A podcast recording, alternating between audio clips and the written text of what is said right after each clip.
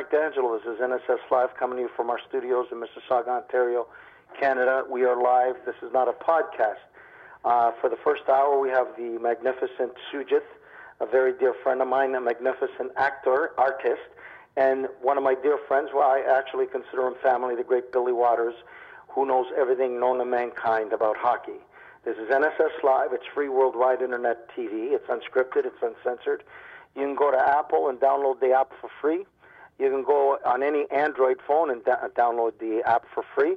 And soon, when you buy a brand new TV, a smart TV, meaning it's smart because it has NSS right at the bottom, you just click on it and you'll watch unscripted, uncensored, free worldwide internet television.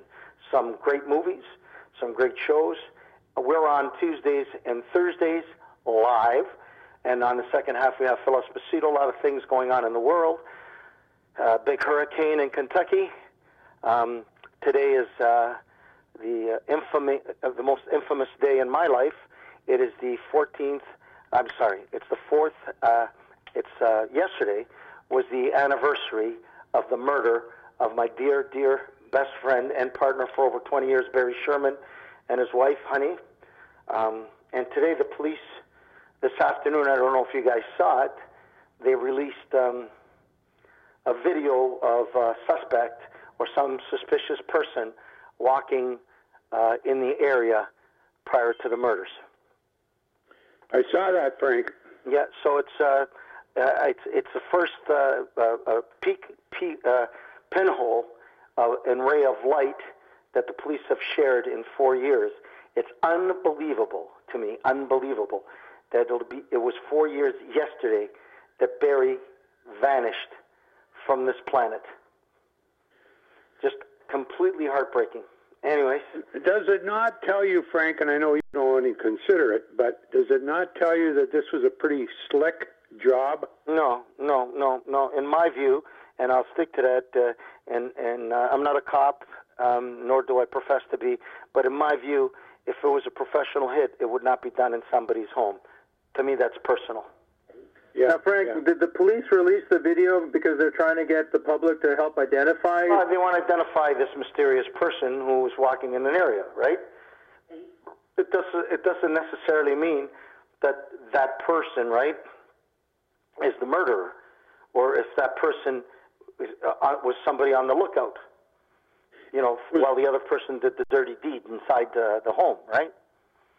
It was also at the projected police estimated time of death. Uh, in the area uh, between the time of the murders. That's what the police are are saying at the thing. But And you know, if you want to read body language, this person looked like they knew exactly where they were going. And it's not like It looked like a person who was lost. it's not like the location is downtown Toronto. I mean, there, you wouldn't have a lot of people walking around there at that time either, right? Why? Why? A lot of very wealthy people. A lot of people are home. I when I lived in Forest Hill, uh, there's a lot of wealthy people. I saw a lot of people walking around all day. When I if I was home, if I worked out of the house. But didn't everybody know who they were? I don't know that you know that's a valid question, but I really don't know. But what I'm trying to say is, I watched the video a few times that was posted on social media, and the person that I saw in the video looked like a person who was not lost, who knew that area very well. Uh, but they don't know who it is yet. No, they they, they released the video hoping that somebody says, "Oh, that's my gardener," or "That's my uh, uh, my uh, mechanic," or "That's uh, somebody who's coming to steal uh, my Hyundai." Where did they, where's the footage from? Is it a security camera footage? I, I I know as much as everybody else. I, I would imagine it's a it's a local security camera in the area. yeah, in the, it was in the area. And and the other feature he had, in addition to uh, their description and their photo of him, was that he walked with a hitch uh, in his right foot. In other words, when he'd flip his foot back, his right foot, it would hitch up. Now, Yeah, he you had know, some kind of funny Not walk. many people have those, but I was thinking when they were giving us that tip that Well, I don't, I I don't know if it had a hitch. I watched. Um, you're you're talking about somebody who who probably had some form of uh, paralysis or, or, or some Yeah, sort or of stroke an or- injury, or. Some a- sort of uh, glitch in his knee, right? yeah, or in his, Um, he so or in I his look, police tent. but the way I, I saw the person walking. I saw the person walking uh, in perpetual motion of left, right, left, right, uh, shoulders back, who had a was on a mission, was who's who knew specifically where they were going. Yeah. That's my view. I could be wrong, but it, it didn't look like somebody who was walking around uh, out of uh, like lost. You know, there was no apprehension in their step. No, and whoever committed the crime was never lost. No, whoever committed the crime knew exactly where they were going and what they did. Yeah. Yeah. I can't imagine, Frank, what you've gone through with all of this. Uh, it doesn't. It, was well, fuck. Uh, uh, like, I'm surprised. I'm surprised uh, that I haven't lost my mind between COVID and losing my father and losing Barry and all the the rest of the shit. Like, you know, the the, the philosophy I have. It's very hard to be alive, and it's easy to die. So, it's very difficult to be alive, especially nowadays. I mean, it looks like we're headed for another lockdown. Yep. Anybody who doesn't believe that is fucking crazy. And what's really crazy to me, what's fucking mind boggling, is people still believe that COVID 19 is a hoax. Oh, gosh. Bill and I were just talking about that before we went on the air. It, It's just it- fucking mind boggling. it's incredible. I mean, you know, two years ago it would have been incredible. Now, after 800,000 people have died in the U.S., Well, that, with, with all due respect, and I'm not saying that you said something wrong, I'm just saying that I believe that it's bullshit, that number. I believe it's much higher. I believe that everybody's, you know, trying to hide it. I mean, Ford, uh, uh, Doug Ford, the Premier of Ontario, was hoarding uh, tests, and he got called out on it, and then he released them because he was afraid that more infections would come, would show up. Yeah. Well, that's the old Donald Trump thing. Yeah, yeah. It doesn't see his heart, that doesn't hurt. right, out of sight, out of mind. Yeah, same shit. Right. So, so, so, so, I think that those. I think the infection rate's much higher. Yeah, you may be right. And things that we don't know are COVID really were COVID. Well, there's a lot of people who die in a hospital that that they don't have time to keep doing autopsies, right? Or they, they wouldn't have been in the hospital if it wasn't for COVID. If they they may have died. Uh, you know, it's there. Anybody believes that it's not. No, Anybody who believes that it's it's not. the tragedy of our time, and it- and it's made me really, you know, question other people. Like I I Well, never. but here's my point. many- Here's my point to both of you. Okay, so I, I listen. I like. I, I like to pride myself that I like to debate. I pride myself that I like to listen to the other side because I like to learn things. Right? I like to understand. So I listen to a fucking moron tell me that COVID's fake, and I, I say, okay, fair enough. Wh- Where where's the fakeness coming from? Who's per, per, perpetuating the misinformation? And they start with this fucking uh, globalist bullshit agenda, this conspiracy bullshit, right? Yeah. So I said, okay, I don't want to hear the, the conspiracy bullshit. I'm talking about my doctor's my doctor. He's my doctor. He's been my doctor for a long time. He, he's my doctor. He takes care of me and makes sure that I stay healthy. And he's done some great things for me over the years. If my doctor says, Frank, I want you to go outside because this clinic is in, inside a Shoppers Drug Mart. Here's a prescription. Go get this. What is this? It's for shingles. But but I had chicken pox. I had the, fucking all the diseases when I was a kid. Do I need this? He goes, go do it now. Now, I got it done because my doctor told me. I didn't say fuck you. I read from uh, an internet. You know, he'll tell me to fuck off and find another doctor. So I, I got it done. Three weeks later, one of my closest friends didn't listen to his doctor. He got the shingles and he was home for two months yeah. and he was in pain and almost, almost lost the sight of his right eye because it, it, it, it went up his face and into his eye. His eye was puffed right out. I mean, it's the magic of it's, it's science. Why aren't you? No, no, but but but you you're not you're not going to win with these fucking people. You understand? It's crazy. You're not going to win. And so you have problems on airlines.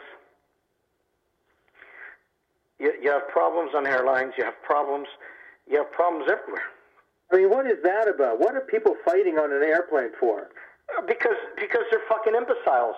Uh, I just watched the video uh, in a mall uh, in in Edmonton. I think it was in Edmonton, where this lady was was you know. It's a mall is private property. It's not public property. It's private. It's owned by some corporation. That's private property. So if they've if they've put some rules in, and you don't want to fucking follow those rules, then fuck off and don't go in there. Uh, right, Bill? Like, Make you leave like anybody else. Bill, am I right? Shouldn't shouldn't uh, uh, somebody owns something have the right to pick and choose who comes into their place? It's their building. Absolutely. Why not? It's what they can say Why what they want. Yeah. So so this lady walks in with her children. Mall security says you're going to have to leave or wear a mask. She goes, I ain't fucking wearing a mask, so you got to leave. So she makes a big fucking ruckus. But I don't understand. If it says like if it says right on the door, you will not be allowed service. If you don't have a mask, Wear a mask, and you walk in, you're already trespassing. That's right. You know the old when we were kids, no no shirt, no shoes, no socks, no service. It's it's the level of entitlement. Like they think they own the place instead of the guy who owns the mall. I, I, I just I'm just flabbergasted, to be honest with you. I'm totally flabbergasted. Why are we I even? mean, what the fuck where we are right now? So You know you have COVID, and now you have a different strand, and what they're saying is that it it is ten times. So there was COVID nineteen, and that was very spreadable. Then the Delta came out, and that was ten times, like you know, high definition, right? Now this one is 4K. It's ten times the Delta. It's twenty times the original uh, COVID for the spread, right? And you still have a bunch of assholes who, who won't get vaccinated, who who go out with no masks. And here's my biggest fucking pet peeve. I'm going to tell you both. I am fucking livid with our government. Our provincial government is is fucking whacked in the head. So you punish a restaurant and you make the le- restaurant follow the letter of the law that you, everybody who goes to your restaurant has to have been vaccinated. They have to be checked. They have to walk in with a mask, and you can't have a capacity. Yet, as a fucking government, you allow people to go on public transit, herded in like water buffaloes, crammed in like sardines into the subways, in the trains, in the streetcars, in the buses, and they do not have to be shown that they're vaccinated. I mean, uh, you you, you allow twenty thousand people to go to uh, the Scotiabank to watch the rap. Yeah, but they're all vaccinated. They, you have to have a proof of vaccination, and you're vaccinated. What I'm trying to tell you is, you've mandated that if you go to see a hockey game or a Raptors game, you need to be vaccinated. Do, do, do you understand? Yeah, yeah. You go to public transit, where it's the biggest spreader of germs in the fucking world, because people fart, snap, dish, tire, touch their nose, they, they're grabbing poles, they're sitting on the ground. You, you follow what I'm saying to you? No, no, I'm not You, using public you transit. You should right not be allowed Yeah. to go in public transit if you're not vaccinated. End of story. I mean, I don't understand why we're allowing anything without vaccination. Well, it, it, because because the fucking government is spineless. When my parents immigrated to this country, they had to have their polio shot and they had to have their tuberculosis, uh, uh, you, you know, shot, vaccine, vaccination, right? Or they wouldn't get in the country. Oh, you know, like now that this Omicron is coming, why aren't they allowing the booster shots right away? Why do you have to wait till January? Because because our governments are fucking uh, they're run by morons. Do, do you understand?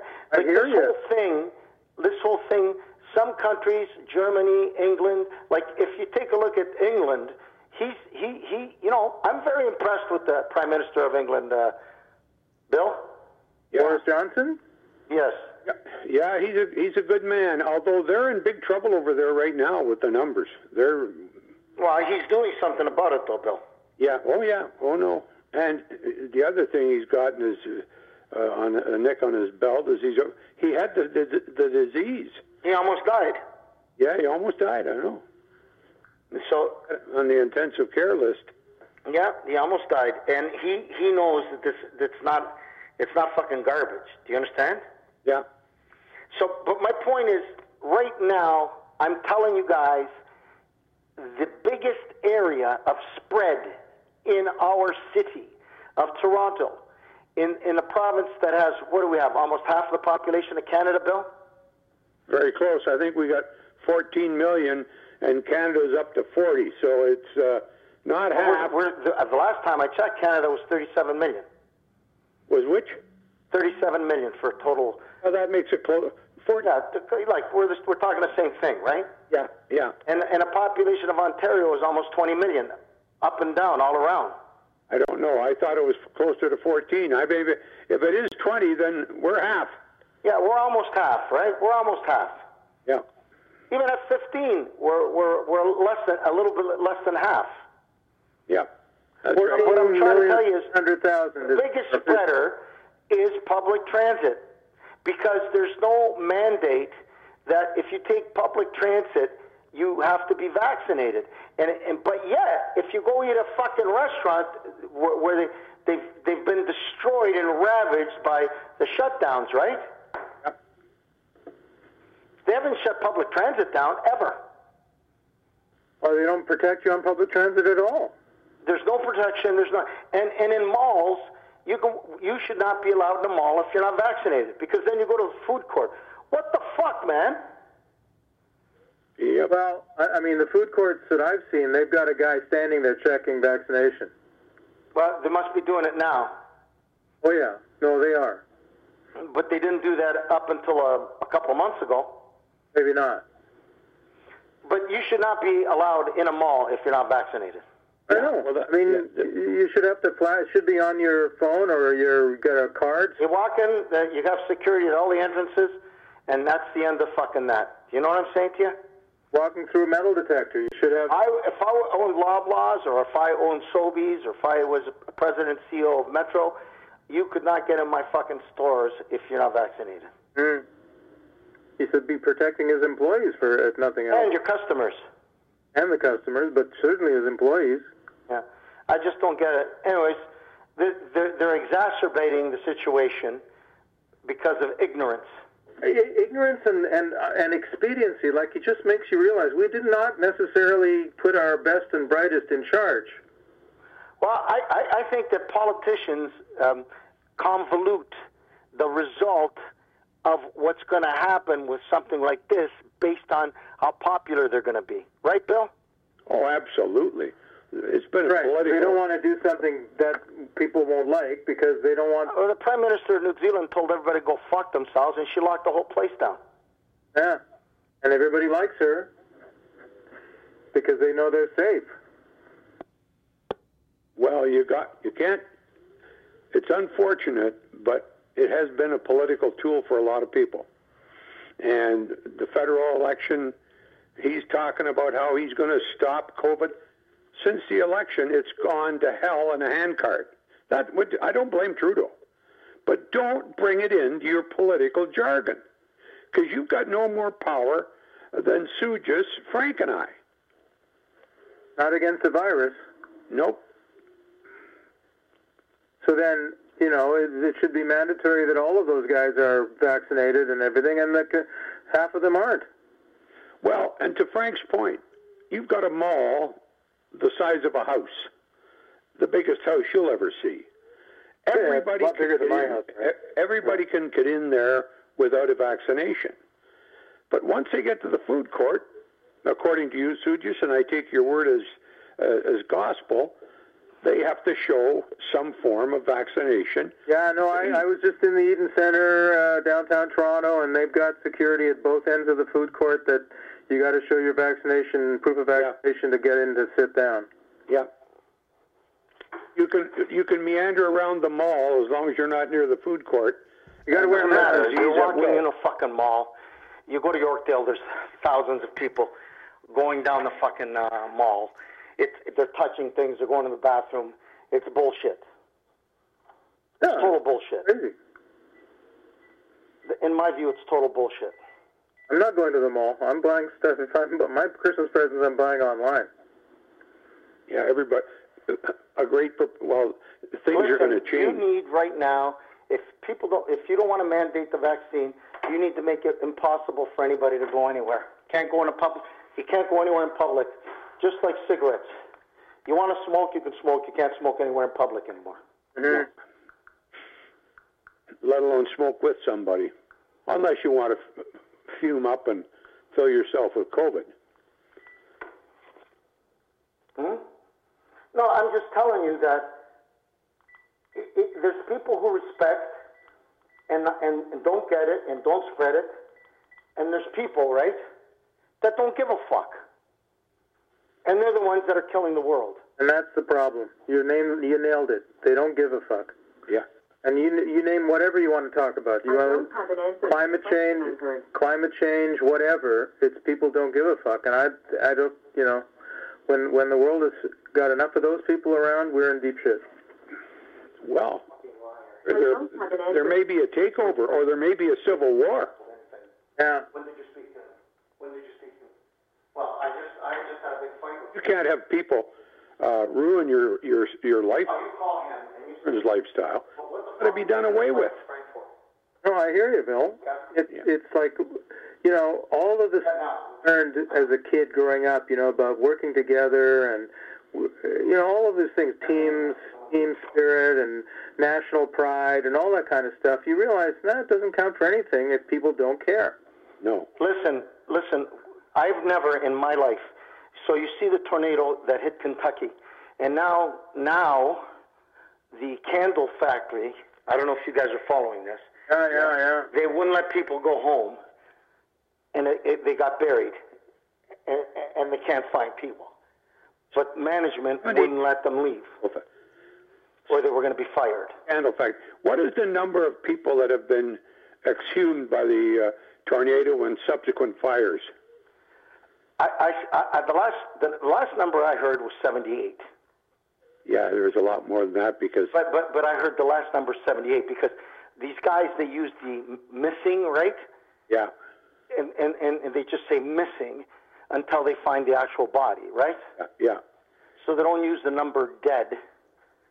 But but I mean I mean it was it was an absolutely evil, evil, evil uh, uh, multitude of tornadoes that were razor sharp, that were d- d- just just despicable uh, the way they ravaged and tore the landscape and houses and cars. It just I, I like I never seen anything. Be- As the weather continues to change between hot and cold, that's what creates these funnels. yeah. So And- you know, that that's what a tornado is, right? In Kentucky, the tornado was on the ground for 211 miles. That's evil. That's that's treacherous. Yeah, because they usually go down, hit, pick it up, throw it down. I mean, there's Right, well, when the, when the, you're you're right, Bill. You're you're 100 percent right. I, I used to love that kind of shit when I was younger. But the tornado, once it hits the ground, it doesn't last long, right? yeah, Be- because it loses its energy. It's power, yeah. and and then it dissipates. But this one, it seemed to have been getting stronger and stronger as it traveled that 200 miles. yeah, It's, Yeah. It, it, you can't even imagine this.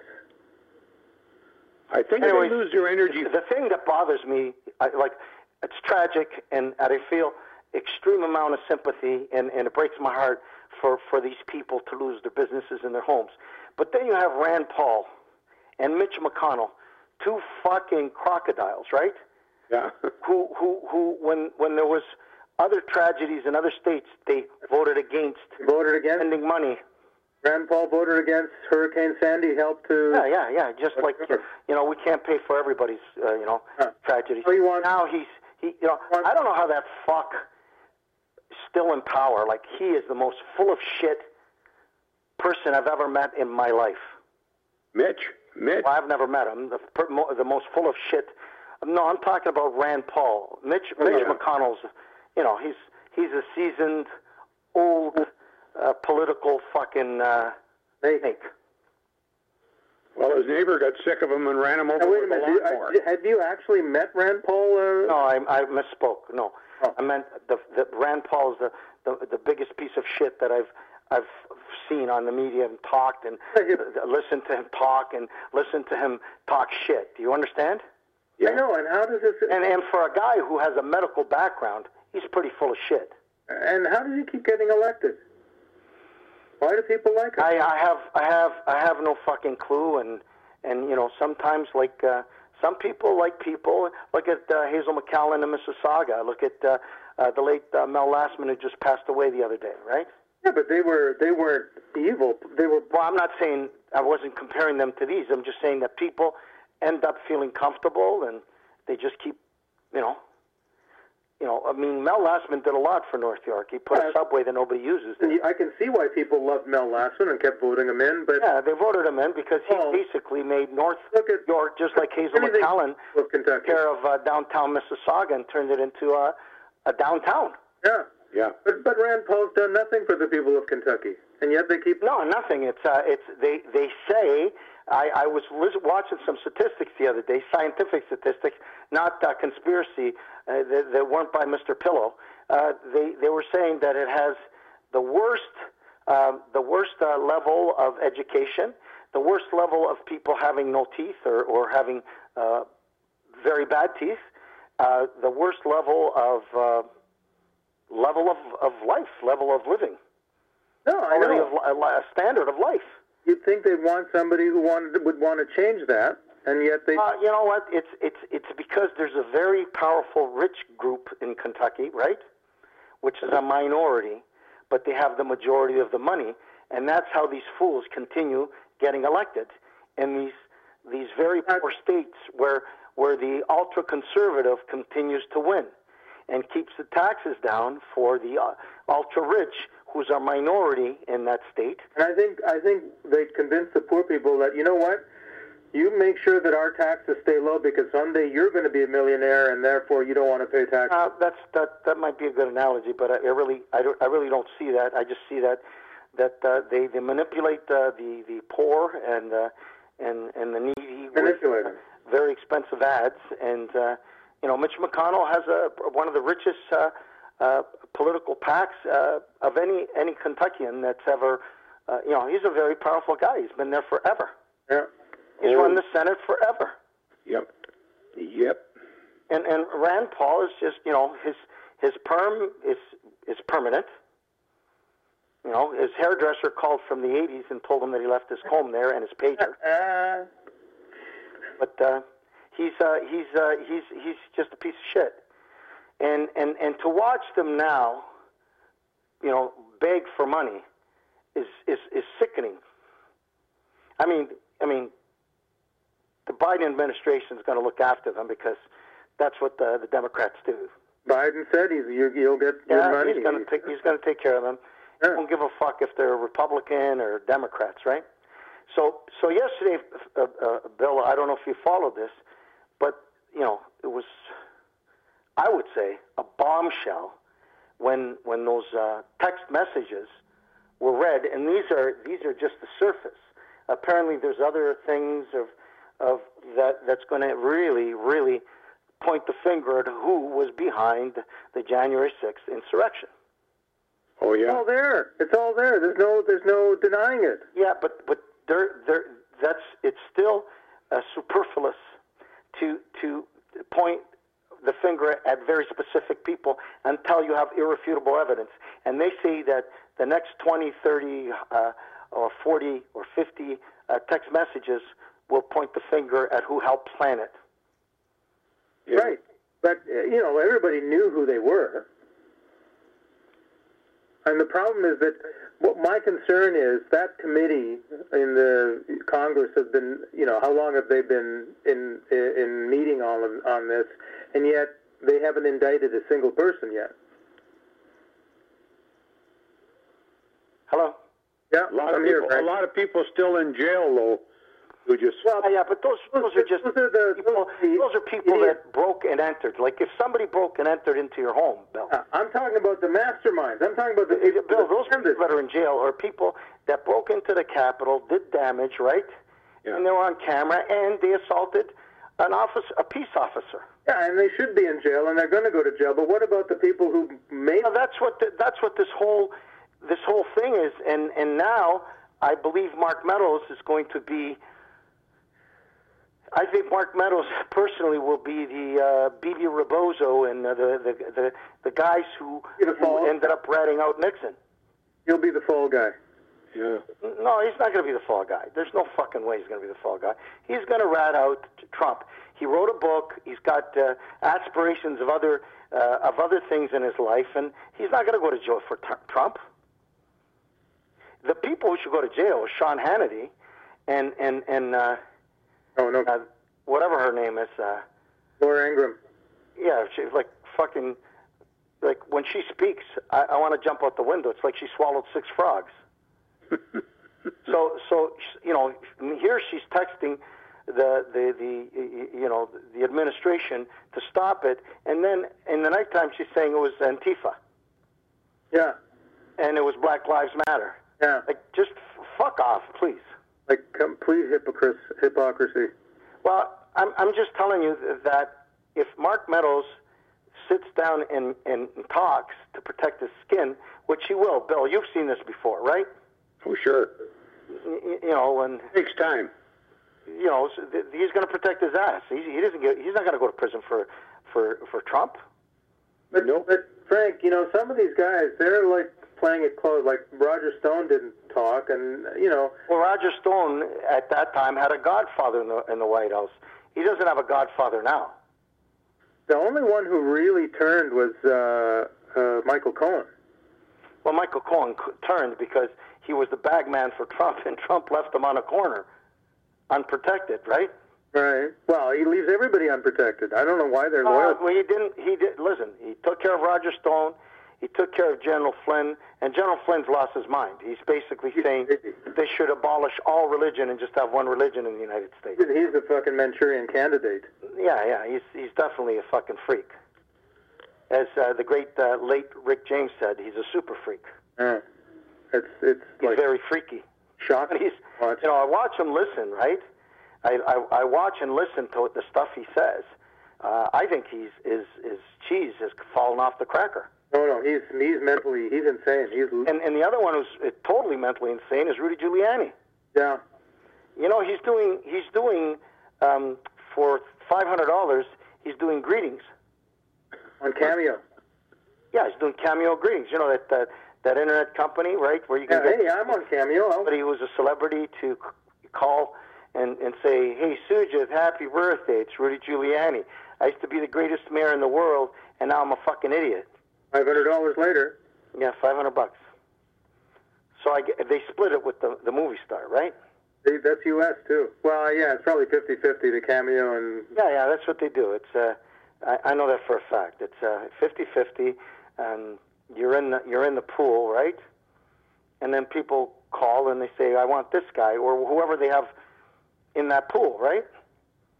And then you do this uh, this this videogram. It's bizarre. Rudy Giuliani. Biz- biz- Why- Oh, he lost his license. I would I don't know why anybody would pay Rudy Giuliani for videogram. Well, apparently uh, Jimmy Kimmel did it uh, ambiguously because they wanted to see how he did it, and it was it was embarrassing to be. I, I didn't find it funny. I found it extremely depressing and embarrassing, Bill. Wow. I'm not surprised.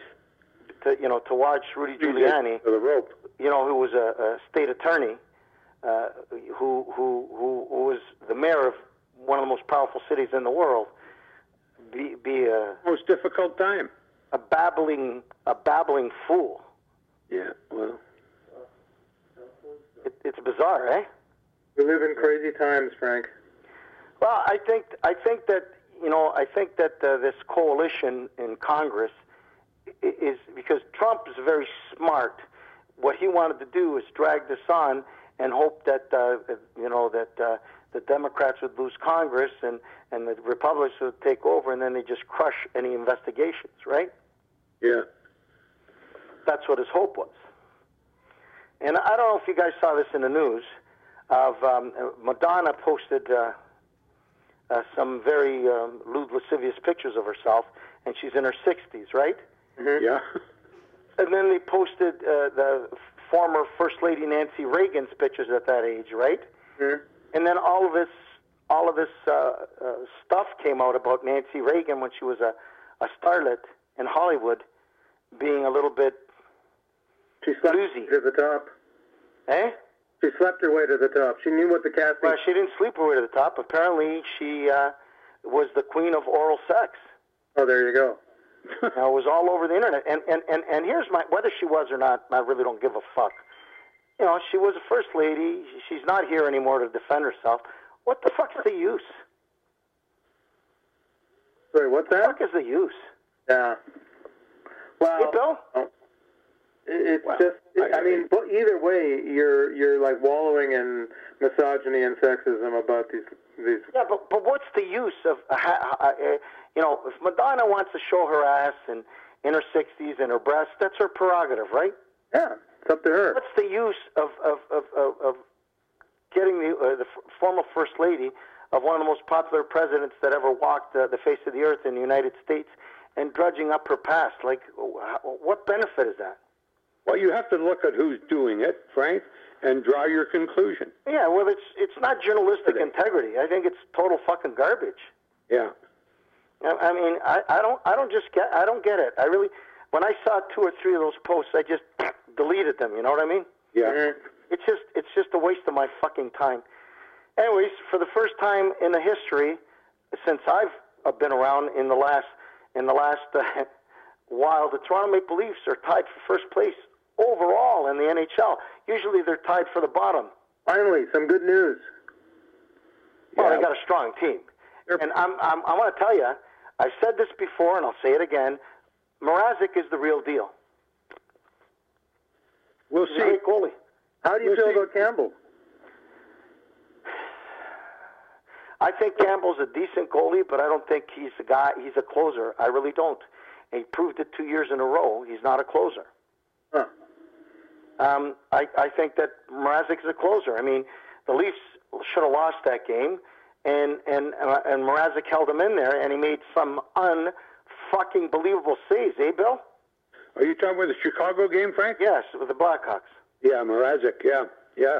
I we our power went off up here. It was a big windstorm, and uh, we Oh, saw you missed a part of the great first ending to period, game. and that was it. No power in Orillia. Oh, it was a, it was an amazing ending in that game. Yeah, Well, well, well, well, Toronto had no right winning that game. I mean, Chicago's all over them, right? Yeah. yeah. And and Mrazek made some unfucking believable stops. Oh, good for him. Hey, Frank, he's been a good goalie at times. So has uh, Soupy Campbell. Well, that's I'm another thing. I consistent thought you with had Campbell. I think Campbell's a, a, a very Goalie team. decent goalie, a great goalie, but I just don't think like you know. Uh, uh, Patrick Lalime was a fucking great goalie. He just at, at, in the stretch he couldn't do it. Frank, that's your position, right? Goalie. Pardon me? That's what you play, right? When you're playing, you play. You're in goal, right? I've been a goalie Goalie. since I was six. Yeah. Well, you would know. Well, I'm not, I, I didn't play in the NHL, and I, I, I, I bow to these guys, right? To, to, to play in the NHL, you have to be spectacular. I just, I just think that he, he's an excellent. Um, hang on. I just think he's an excellent backup goalie, Campbell. I just don't think he's the guy. I don't think he's the guy. Well, you And know anyways, what, Frank? First time, for He's the first time on the road. uh, for the first time, they have two good goalies now. Since uh, um, uh, the other guy, what was his name? Magaleski? Uh, Anderson. No, Anderson was the first goalie, and the backup was Macalin- Macalini. Oh, yeah, McElhinney. Macalini was so that was a great one-two punch Yeah, yeah. in, in my view, right? And the Leafs let him go. And then when they let him go, it was Anderson, and who the fuck knows? Yeah. Well, they they let the ideal number two guy go, and then they let the very good number one guy go, and now they got two guys that may or may not be the match of the two they let go. I don't know. But I can only say this: Campbell has played so much better this year for me than he did last. And uh, you know, Mrazek, I didn't see the game Saturday night, but he's I, I've seen him play for other teams and play very well. So I'm not surprised that he comes up with big games. But the the test for both will be the playoffs. Who wins? The Leafs win. The winning goalie will be a hero. Why did Well, I mean, the, the, I think there's some depth on the team, Bill. Like, it, you're not going to, you know. Oh, I don't. I think by accident, by picking up guys that nobody else wanted, they put together a pretty good team from a depth standpoint. And Right. I'm Yeah, with yeah. you, Sugith. I, Yeah. I, uh, I think. We're, talk, we're talking. We're, ta- we're talking about Toronto because I feel comfortable now with Mrazek. W- I don't give a fuck who's backup, whether it's Campbell or Mrazek. I'm comfortable with the with the tandem now. Yeah. You know, I was comfortable last year uh, with the tandem, but um, according to my instincts, uh, which were correct, uh, the coach fucked it up. You're you're up three one with Montreal. You you play your number one goalie Anderson. If he loses a game, you're still okay. Yeah. But you, you play Campbell, he loses that game. Now it's three two. Put in Anderson. If he loses a game, you're still okay. Yeah. Put in Campbell. Now it's three three. Yeah. You got to put Anderson in. No, you want to complete the fucking losses with fucking uh, three straight with Campbell. Yeah. I'm not going to forget that. Are you going to forget that, Bill? No. Oh, I don't like him as a coach. And I'm being. I, I, I, I just told you that you had Ander- Anderson. Here's the irony: is going to probably win a fucking Stanley Cup with Carolina this year. yeah. Because that's what happens every year. You know, when somebody leaves Toronto, they go win a Stanley Cup Yeah. with another team. Yeah. Yeah. It's not good, but it happens. You wonder why Leaf fans are cuckoo. Well, I watched Anderson the other night in with Carolina. Uh, I forget the team they were playing, but he stood on his fucking head. He was amazing. Yeah. Oh no, he, Frank. I thought he was good when he played for uh, for Toronto. Well, I loved him. He got- I'll tell you, when we got him, I was happier than a pig in shit. They never gave him. They never, you know, they had McElhinney, and, and if they would have left McElhinney, I think Anderson would have stayed healthy. hmm But after they got rid of McElhinney, they went through Hutchinson. They went through what the fuck is the other guy's name? Oh, I don't know. What They- was the other guy, Bill? Yeah, I don't know who the other guy is. They've got the kid Joseph Woll now from St. Louis. He's 23 years old. He's just learning how to play. So it's uh, they don't have much behind two guys, and their two guys aren't the equal of uh, the best goalie in hockey, which is in Tampa's net, I think. Well, I, I, I, I think I, I know you bo- you'll both jump on me. I think Carey Price is still the best uh, goalie in the NHL right now. But that does beg the question: What's happening with Montreal? Well, Carey Price didn't play this year, so they're not going to go anywhere. Uh, they're not going to dig themselves out of that tunnel. It's a, Oh, they're it's a bottomless pit they're in. Yeah. the- the- So the, you know the the no Carey Price, no Montreal Canadiens. well. That's who won them the right. That's who got him to the finals last year, Yeah, Yeah. all by himself. yeah, He beat Toronto by himself. Yeah. yeah, Yeah. yeah. Fair enough. No question. So But you know he what? He's- Tampa by himself. if he'd look after himself, he might make it back. But you know, he's got a heavy burden that he has to shake, Yes. whether it's drinking or drugs or both. And Well, he's you know it's tough to be a human being, Billy. hey, It- It's tough to be a human being. It's easy to No, I die and it's hard to live. yeah, So you know these guys uh, these guys have an enormous amount of uh, uh, stress and pressure on them, right? yeah, And and and we are unfortunately habitual animals. We have absolutely no fucking control. You know, we have no control. That humanity is not a disciplined animal. No. I mean, we're the worst species of them all. We we Yeah, we gain weight, uh, we smoke, we drink, we fucking kill, we kill for sport. we kill for sport. No animal does that. They, you know, No, the only uh, animals kill for uh, survival. survival. They kill to eat. They kill, you know, but they don't. They kill for survival. You know, I was I, I watch a lot of that shit on YouTube. You know, and I watched a pack, a pack of uh, hungry coyotes surround six raccoons that were uh, eating some shit, garbage or whatever the fuck raccoons do, right? yeah. And I fucking tell you, those raccoons destroyed those fucking coyotes. Oh, you're kidding? You don't want to fuck with the raccoon, Bill. Oh, I didn't know that. So, Bill, I, I, when I lived uh, downtown, I had a barbecue on my uh, on my balcony, and I heard noise. So I went out with my 220 pound Neapolitan Mastiff, monster of a dog, and the door opens up at the bottom of the barbecue, and out comes a raccoon. He's got, he's got to be at least 20 pounds, right? Yeah. Couldn't give a fuck about us. He wasn't afraid. He didn't run. He didn't scurry. Just walked right in front of us. So my dog barked. The raccoon turned around and went like this to him. fuck it. He just froze, and he left. Because raccoons are vicious. You know, they're giant fucking rats. Mm-hmm. Oh yeah. And they're smart. Well, they're very smart. They they can like no matter what the fuck you do, if you're stupid enough to put your garbage out in the nighttime, I don't give a fuck what kind of lid you put on, they're going to open it. I have uh, my friend Andrew from Kim's Convenience. He's got a series of videos that he's shown of him trying to stop the raccoons from getting at his garbage. He's got straps on the garbage. He's got. Uh, they they figure everything out. They're they're absolutely fucking geniuses. They figure it out.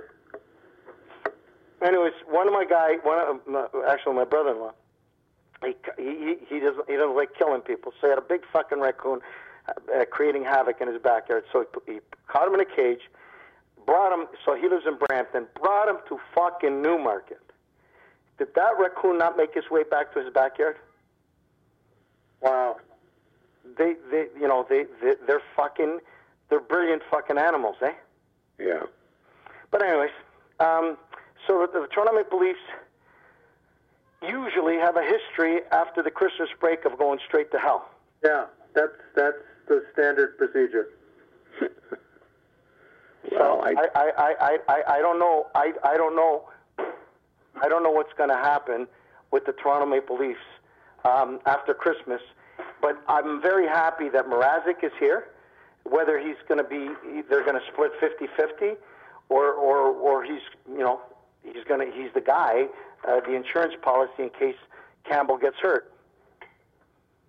Well, I think I think they must have promised Mrazek a chance to be a co-goalie because you're not going to come to Toronto for 400 whatever it was, 400,000 and uh, end up being the backup goalie. What do you mean for 400,000? Didn't he get 4 million dollars? Oh, maybe he did. Yeah.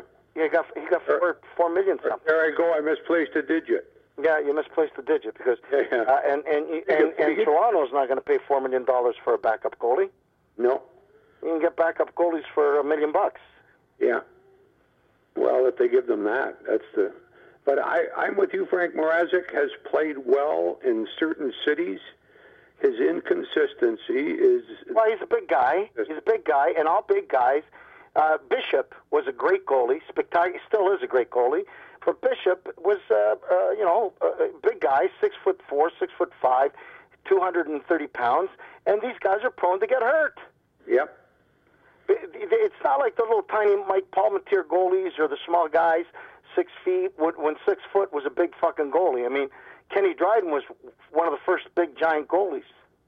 Yeah, he was six. Gump Worsley was small. Uh, Johnny Bower was small. Terry Sawchuk was small, right? It was like you know, well, but all the hockey players back then were like tiny guys. Oh, there was big, No. there was big, there was big, there was big, tall players on the outside.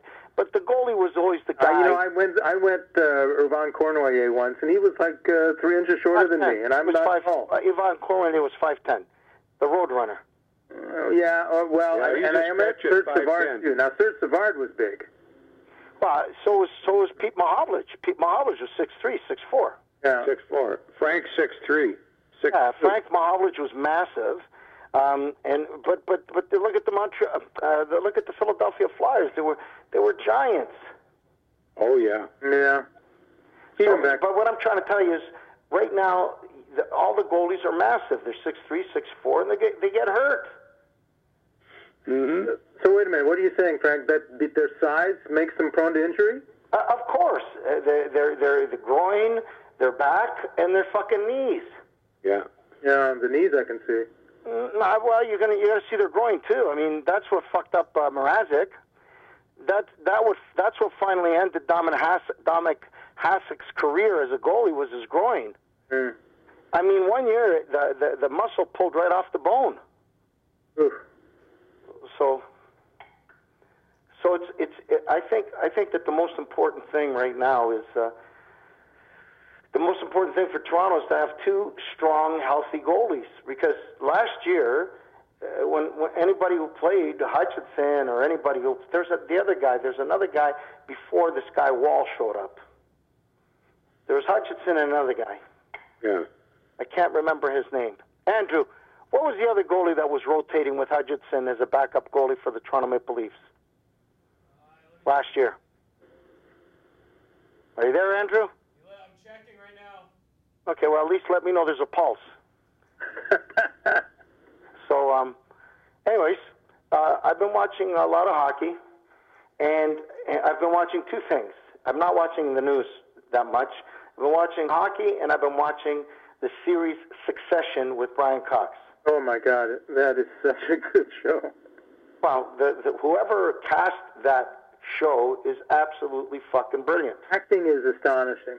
Yeah, and the writing is spectacular. And it, as far as I'm concerned, it's the story of the Murdoch family. Oh yeah, yeah. You Yeah. told us about that. Yeah. But it's uh, like last night was the season finale. I mean, Sunday was the. I don't spoil it. I haven't seen it yet. Don't don't spoil that one for me. No, no, no. Okay, I won't. It was brilliant. Well, as a, as a series, it's so remarkable because it's you know on the on the one hand you think it's going to be about these fat cat rich people, it's Dynasty or one of those kinds of shows, and yet the characters are so unexpected and you don't see them coming. Where they Uh, you see that they're fat cats and they're spoiled and their sense of entitlement, but you also see that uh, they're as dysfunctional as a poor guy. yeah So th- I mean, you, it I mean, doesn't mean if you're rich, you, I don't don't think you envy become even more dysfunctional. you don't you don't for all their riches you don't want to be them. Well, I've I've I've watched all three seasons, and I can tell you, it's one of the finest acted. Bill, have you watched any of them? No, I haven't, Frank. Oh sorry. no, you got to start from the beginning though. Yeah. It's um, it's it's just absolutely stunning. And where where do you find it? It's on it's on HBO if you have HBO HBO, yeah. as a station. Crave Crave in Canada, you know. So so it's, well, a Crave manages HBO just like uh, um, uh, uh, City manages Rogers Group manages uh, FX. Yeah. But anyways, it, it, it's it's absolutely delightful. It's um, and the characters you love to hate them, but but Brian Cox is absolutely stunning in this movie, and in, in, this series. But each, each episode's a movie. Every episode is a movie, absolutely. it's stunning. It's uh, well written, and the characters are absolutely incredible. Uh-huh. And half of those actors, like the the actress who plays the daughter, she's Australian. The actor who plays, And her husband is from England. yeah, yeah, they're all from England. Brian Cox is from England. I mean, No, Brian Cox is from Scotland. right. But my point is, they're not Americans, but they're playing Americans, and you Well, wouldn't. well, you know, the the guy the guy who played Macaulay Culkin, who played in Home Alone, his brother is in this, and he's absolutely fucking amazing. Amazing. And the guy from Ferris Bueller's Day Off, it plays the older brother. He's fucking stunning. Yeah. It's it's I've, I've never seen a series like this in my life. And it's called Succession. Yep. Yeah. Yeah, well, it's it's a, it's about a, uh you know the father's the, is the is the alpha, and they they can't wait for him to die so they can take over the business. Yeah, yeah, yeah, yeah. Now, Frank, if you want something that's an alternative to Succession, I recommend Murders in the Build. Only Murders in the Building. Steve Martin and Martin Short. Oh yeah. It's it's really good and really. I, I you know I'm I'm unable to watch um, two or three series at the same time. I have to. I watched uh, Ted Lasso, uh, Oh, that's a good and then one. and then when that finished, um, somebody said to me, "You need to watch Succession. If you don't like it." Actually, it was my wife. So we watched the first episode together, and then we watched the second. Then we binged on a Saturday night, watched four or five episodes, and made our way through season one. And then uh, we we, ter- we we just flew through because you can watch all of. Yeah, yeah. Well, like I said, if you're done Succession, if you want something else to watch, watch Only Murders in the Building. Steve Martin, Martin Short. Two comedians. Yeah, but it's it's funny, but it's not a comedy. Yeah, yeah, yeah. And and you know, the, I only have room for two things, if because I I don't sleep. So in the nighttime, I watch Curb Your Enthusiasm because he's a fucking Uh, mental case. Every Sunday night I watch that. Bill, are you a fan of uh, Larry David? No, and I'm not. I don't know him. I, I- Frank, I'm that not is the well most cringe, that is what I I call a cringe-worthy show because you just wince watching it. I mean, Yeah, I- well, he's definitely not politically correct. No, and you cringe. You just go, "Oh God, why would you say that?" so, Yeah. it's funny though. I I I, uh, I enjoy him. I think it's very well done. And you know, it's all it's uh, semi-improvised. Well, he he he's he's the same thing as uh, Woody Allen, right? Yeah, well, and it's But Woody Allen gives you the story, gives you the characters, and then you're on your own. And if you can't do that, he fires you. Yeah, I know, I know. But uh, but but this one, he does. They do write like an outline, but the actual scenes, the the actors improvise them. Well, I, there's still lots of direction involved, buddy. Oh yeah, no, no. I'm not saying there isn't a lot of thought put into it. Yeah, it's uh, it's all done. But anyways, so Bill, uh, uh, can you can you imagine Christmas is next weekend? Yeah, yeah, exactly. It's a week a week from Saturday. Oh, you're scaring me, guys. I still have Christmas shopping to do. Um, I'm I'm I'm going to give everybody IOUs. Yeah. But um, so so so Bill, you're you're not going to Florida this year? No, I'm not. I uh, I couldn't go until January, and then uh, my wife uh, uh, was uh, had some problems medically, and we've got those looked after. And I'm not I'm not going to go this winter. I'm just going to take a pass. So is she okay, your wife? Oh yeah, very well. Thank God. Yeah, Very yeah. happy to hear that.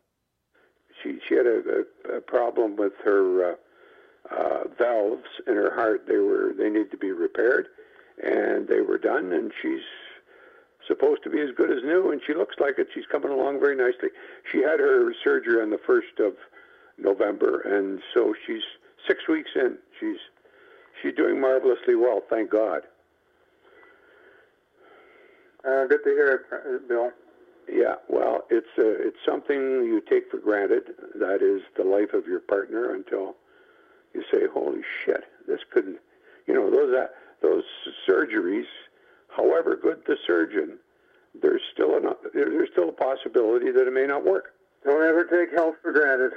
Yeah, you can't take it for granted, and that's I lost too many to bad cancers. Uh, I'm I'm happy she's doing great, and and I know that you guys uh, have an incredible friendship, which is the most important thing of a, of, of a matrimony is if you can be friends with your spouse. yeah. Oh no, no, we're 56 years married, so if you can put up with Bill Watters for 56 years, you gotta win a few prizes. Where where did you guys meet? I'm sorry. Where did you guys We meet? we met at the University of Toronto. We were both freshmen, and uh, she was from she she was raised in Toronto, born in Western Canada, and came to Toronto I think when she was in grade two. But anyway, uh, we both went to the University of Toronto and met at a class party, and that was the end of that. Wow. And we got married. Uh, and my I finished four years she was teaching when I got married, and uh, when we got married, and she was an outstanding teacher, and uh, just decided she was going to raise a family, and that's what she did. And I decided that I was going to do the most exciting things I could, and that's what I did. Well, it sounds uh, like you're pretty lucky, Bill. Yes, I'm very fortunate, I do, and I don't take it for granted. So just somebody, when I was at uh, with the Leafs, young guys would come in and say, "Hey, Mr. Watters, can you tell me how I can get a job like yours?" And I'd be very kind to them, and I'd say, "Listen, Jimmy, I am very lucky, but I can only give you one tip. If you get a break from anybody you know, you make sure you work as hard as you can." Because that's how you make headway. don't feel badly that somebody did you a favor. Just make damn good and sure you work hard. And oh, but you couldn't give them like mean, it wasn't much information, but I think it was good advice. And uh, too many kids get breaks that when I got my breaks, I can tell you that I worked hard, and I impressed the people that employed me, and that's the end of that. And to, do it as a nature of uh, of love, like I'm sure you do, Sue, just with your acting, and Frank does with his business and his opportunities and the things that he's done. I mean, I I taught high school. I was on. I did TV. I did radio. I had my own radio show. I I did everything that I never ever thought I'd be doing, and uh, the reason for it is I went to University of Toronto instead of going to Queens, and uh, that you go to Toronto and uh, you're a little bigger than the rest of them, un- unfortunately, because well, you're, you're Toronto's absolutely the place where it happens. You're absolutely right, Bill. And I'll tell you, for me, uh, I've always said that if I didn't get paid to do what I do, I'd pay to do it. That's how much I love it. And Yeah. and you know uh, that's why I consider myself very lucky. Yeah, well, and you know what? You're in a tough profession, Sue, just no matter what you. Well, I got to tell you, if I could give everything up and just be an actor and rely on myself, I'd like it. But unfortunately, I'm in this this kaleidoscope of business with 200 employees, and you know it, it's it's hard. But you know, I'm I got big shoulders. I have to deal with it. Yeah, you've got too much responsibility for my taste. Too much responsibility. I would rather just I would just rather depend on myself and be myself. And but you know, it's the, Got too much it, at stake is what it is. until you find a guy that can run the business for you. That's If I can. you'll start doing more acting. Yeah. Well, Hey Frank, before we go, can I uh, do a little plug for my show? sure, absolutely. Go ahead. Uh, Transplant season two. I come back as Dr. Singh. We start airing on CTV Monday nights, January 3rd, 10 p.m. Well, if you wanna if you wanna see a, an incredible, accomplished actor who pl- who plays the character down to the T, see my friend Sugith.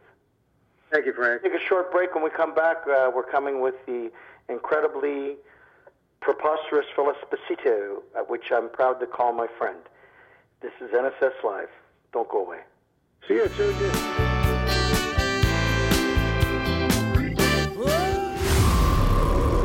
Life is timing, and timing is life.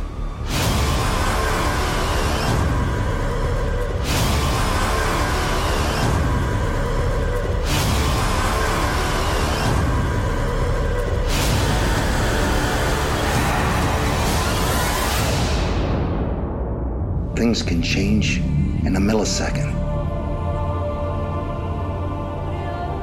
Family is the most important thing in a man's life. Don't matter how many cars, how much cash, and how powerful he is. If he don't got no family.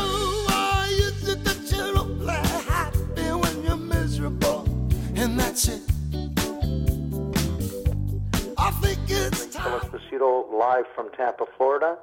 It is December the 14th of 2021. This is not a podcast. We are live coming to you uh, televised, tele- telecasted from uh, our studios in Mississauga. Phil, how you been, buddy? I've been okay, thank you. I had, my sister was down for three weeks, and it was wonderful. We had a great time. But if I ever lived with her, I'd be 300 pounds. Because she loves to eat. She loves Older to than you cook. or younger? Oh my God! It's all she does is cook, cook, cook, cook. Is she is she older than you, Phil, or younger? No, younger. Younger. She's uh, 16 years younger. oh my goodness. Yeah. She was Well, almost was a an fun afterthought. trip, and- I'm sorry. Well, It was almost an afterthought. Fifteen years younger she's than one of the kindest people I've ever met, and I think she's got a fucking incredible personality. Yeah. She no kidding. I, said to my dad uh, years later when I was old enough, I said, "What happened? Some sort of a song, or did you have a few drinks?" yeah, yeah. Yeah, that's nice. I, I, I find her I find her a very good soul. There's two types of people in the world. There's good souls and assholes, and and she's a good soul. Yeah, she is. She really is. funny. So we were eating uh, with Phil Esposito and his beautiful family and his daughter, just incredible. But forget about it supper club, and she came a little late. I guess they went shopping, and um, her uh, partner, he was sitting in the other end, and I said, Jimmy. uh, "Why don't you?" You know, I made space for you to sit over there. She goes, "No, I'll sit right here. I'll kill him." I know. Uh, they've been going. They've been together now, twenty-seven years. How long have they been And- together? Twenty-seven years. And he hasn't, and she hasn't killed him yet. Oh boy, there's a lot of threats. No, but she's What funny. kind of fun She's, threats? she's fucking hilarious. I, I, I enjoy her company. Uh, and I enjoy his company too. He's a good man. Jimmy's a good man, is right. He really is. He's a very good human being. So, so are you shocked that the, Toronto Maple Leafs are uh, tied for first place overall? No, I'm not shocked. They got a good team, and Campbell has been playing very well for them. Their only downfall was their goaltending, and you said it all the time when we had the shows. Like last year, why didn't they put Andersen back in? You know? Yeah. And and Jack had a little bit of a problem, but this year he's been very, very good for the Leafs. And you don't I win like in the this tandem. league. I like him and Peter Mrazek. And and if uh, if Campbell, if they split the duties, because I, I I agree with what uh, Bill Watters said before you came on. He said there's no fucking way um, you pay four million dollars to a fucking goalie uh, to to to just play backup. I don't think so. Yeah. So Mrazek Pretty hard to Mrazek was, I believe, the guy who was to take uh, uh, you know Andersen's place, and Campbell got hot, and they've been playing him, and Mrazek got hurt. You can't. Yeah. The injury factor way is it's worked definitely there, but Campbell did a good job.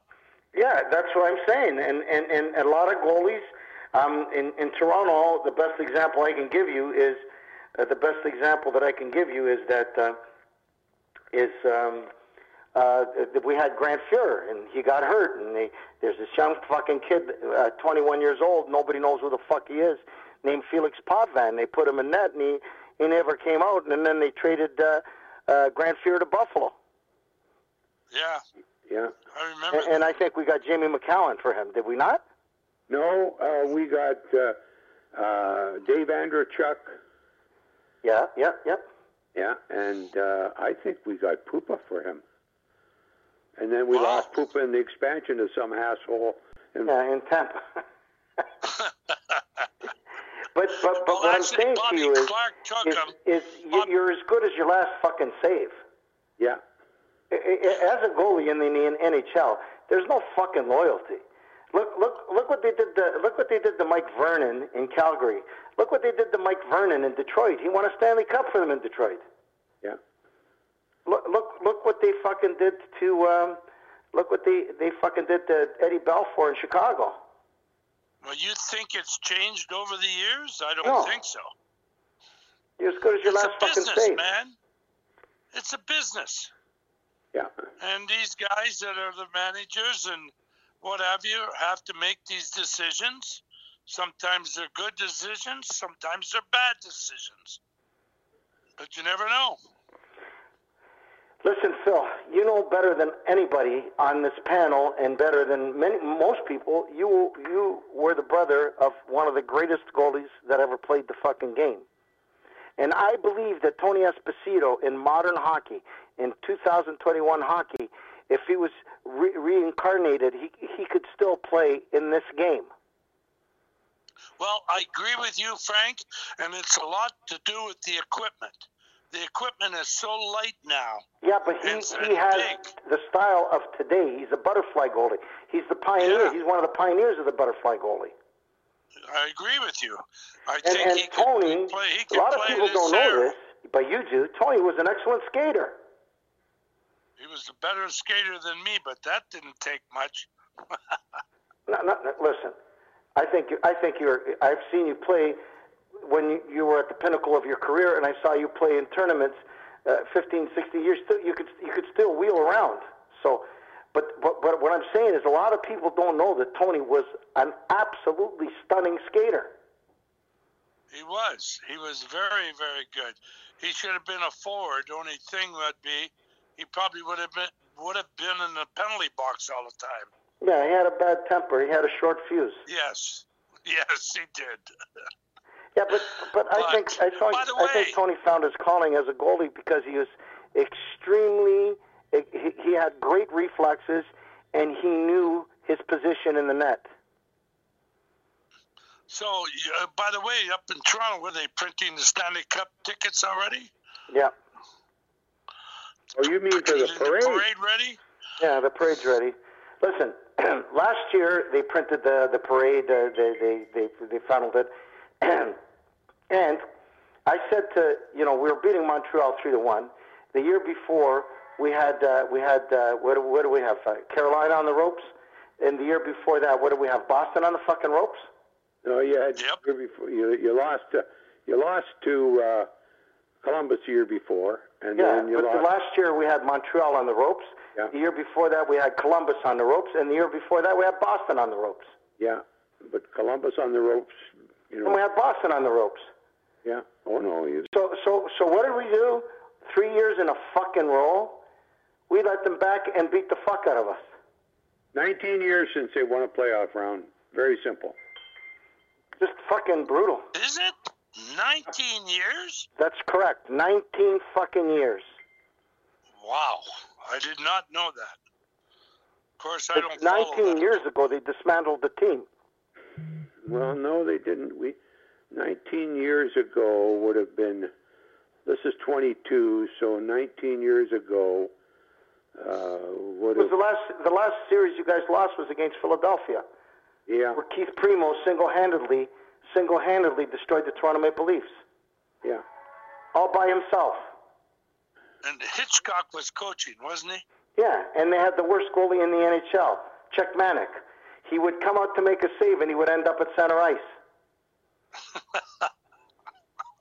I remember Robert That's Reichel, the penalty shot, Frank, and shooting from the blue line. Listen, I remember, I remember uh, Matt Sundin coming down on Cechmanek, and Chuck Manick slid across to make the save, and he ended up in the corner at the bottom of the circle. Yeah. No, he, he was he was different. But we lost against them, and we had the best goalie, uh, in, in my view, at that time was Eddie Belfour. Yeah, he was a good goalie. You can't. and that was the last series. Um, and, and, and Phil, your, your brother was a fan of Eddie Belfour, and Eddie Belfour was a fan of your br- uh, brother. Yeah, I know. Tony's always thought Eddie was a real, real good goalie. Yeah, and he was crazy like your brother. He wouldn't talk to anybody before the game. Nope. Maybe Oh. that's why. So, Thought he was so so what good, I'm saying don't to you is, I think the goaltending is always king. Um, we got burnt uh, uh, three years in a row on goaltend, four years in a row on goaltending. And um, you know, you take a look at uh, Carey Price. He's not playing right now. Montreal is at the bottom of the toilet. They're in the basement behind the furnace right now. Yeah. And, and, and last year, Carey Price brought them to the finals. You don't win without goaltending. You just don't. No. No, no By the matter way, how you guys. fight, you don't. By the way, are they still dicking around about the Olympics? They've got to stop it. These No. players can't take this. No, the players. It's too much on them. It, Phil, I, I heard on the weekend, and this you probably know this. By the way, the guy from Boston, Phil, that you were trying to think of his name, John Henry. Yes. Remember, you said you liked him uh, because I heard of his name the other day. Anyway, Yeah. the players gave up bargaining chips for the owners to allow them to play in the Olympics. So that's why Bettman said in his press conference last week, this is the players' decision. And it's going to be the players' decision. They'll either go or they'll say, no, we're not going. And uh, it'll be interesting to see if in fact they play that card early and say we're not going, and the NHL says, hold it, let's talk about this. Because the, the, the owners got significant, I would think, uh, positioning for giving up the Olympics. And okay, you want to go, you go. And it's the, it's the players' show, and they're having their third of three conference calls today to decide whether, you know, if you if you get COVID in the last week of the Olympic uh, of the Olympics, you could be in Beijing for four more weeks. Yeah. Yeah. Not only that. No. Do you realize that the, the, this last game last year, the Stanley Cup, was in July? Yeah. How much do you think the body of these guys can take? No, I, I don't disagree. But it's it's all been an illusion, Phil, about how much the Olympics was br- going to bring status to the National League and hockey. I'm not sure that it has done that. Well, 90% of the people want want to you know a lot of people want to want to want to fucking uh, play for their country. But I, I I I think with with everything that's going on in the world right now I don't think it's a good time. No you're right Frank and they they want to play for the country and they still do but not with the threat of COVID. COVID controls the Olympics right now and it's going to be COVID that will make the decisions. If COVID, but also there's a lot of political there's a lot of political uh, issues going on with China and the rest of the world. Yep. And and, and, and you know you can't you can't boycott Russia and not and, and then basically uh, be okay with, with China if you're using political uh, if you're trying to use a political force, right? Yep to, to you know to, to push diplomacy. Yep. So I, I, I just don't fucking get it. And and the, you know these Olympics, they've become bullshit to me. They're like it's yep. it's just too political for me. Yeah. Yep. It, it's not about uh, celebrating uh, the, the athletes of your country. No. It's celebrating the political party of your fucking country. Yep. Without a doubt. Yeah, and I, I just think, fuck it. You know what I mean? And, and and it's become such a corrupt institution, the Olympics. Oh. It's all about the money. Yeah, there's there's there, there's no there there's absolutely no dignity, morality, or or, or fuck, fucking class anymore. You know what I mean? Nope. Well, not when you go to China. Fuck me. Um, I'm, I'm, I'm not talking just about China. I'm just talking about the Who they? politics, whether it's China, whether it's Russia, whether it's uh, Korea, right? The, the, the, the, the politics uh, in the air just kind of just deflates the energy and exactly what, what's supposed to be accomplished by having the Olympics. It, it, it, but all of these, all of these uh, institutions that become big monsters like FIFA, you know, world world um, football or or uh, F1, right? They become so corrupt, like the fucking book Animal Farm, that's it's almost despicable to watch it. Well, uh, guys, we all agree that hockey is a professional sport that's a very big business. Do we not? Yes. And I've been against closing down a season in, in the middle of the season for two or three weeks For free. and loaning your product for nothing. Yeah, I for just free. don't get that. I'll never get that. And and it's not just lending your product. It's like me. It's like me. Somebody saying, "Hey, you got a beautiful car. Let me borrow it for a stock car." Well, it's gonna. not. It's not. It, it, most most likely, it's not gonna come back uh, pristine. It's gonna come back dented. Great point. That's a great point. Or you might fucking, right. or you might fucking break it. You might fucking destroy it, and it won't come back. Yeah, you're right. So you take I one of your top think- fucking players that your your whole team depends on. You build a whole franchise on him, and and he has a major, major, major injury, and he never plays for you again. How the fuck do you recover from that? Exactly, exactly. And by the way, not even basketball does it like closes their season and does. If they do it in the summer, Well, that's that's what they should do, and, and because Exactly. you know the NBA has always been smarter than the NHL, and I thought Gary Bettman, who was the head of the NBA, would be smart enough with the, with the NHL not to fuck it up. well, I just think it's totally wrong. I was the only one that voted against it in 1998 when it was Well, the if I first was an time. owner of a hockey, uh, fran- if I was lucky enough in my life and rich enough to own a hockey franchise, there's no fucking way I would send my team or my best players. You, you, and you know what? You're right. But there's That's other what they're things thinking about too. now, I think, Frank. No, no, no. But it, but like, like Phil, Phil said, like there, there, there's, you, you don't see the Olympic who who makes the money on the TV deals. uh, They're saying to the NHL, you know, all your fucking teams that lost money this year, like Arizona, we're gonna top it, top up their tank because you're sending players there. Yeah. They're not doing that. Yeah. The Olympics is Uh, a I- is a fucking solid gold money machine.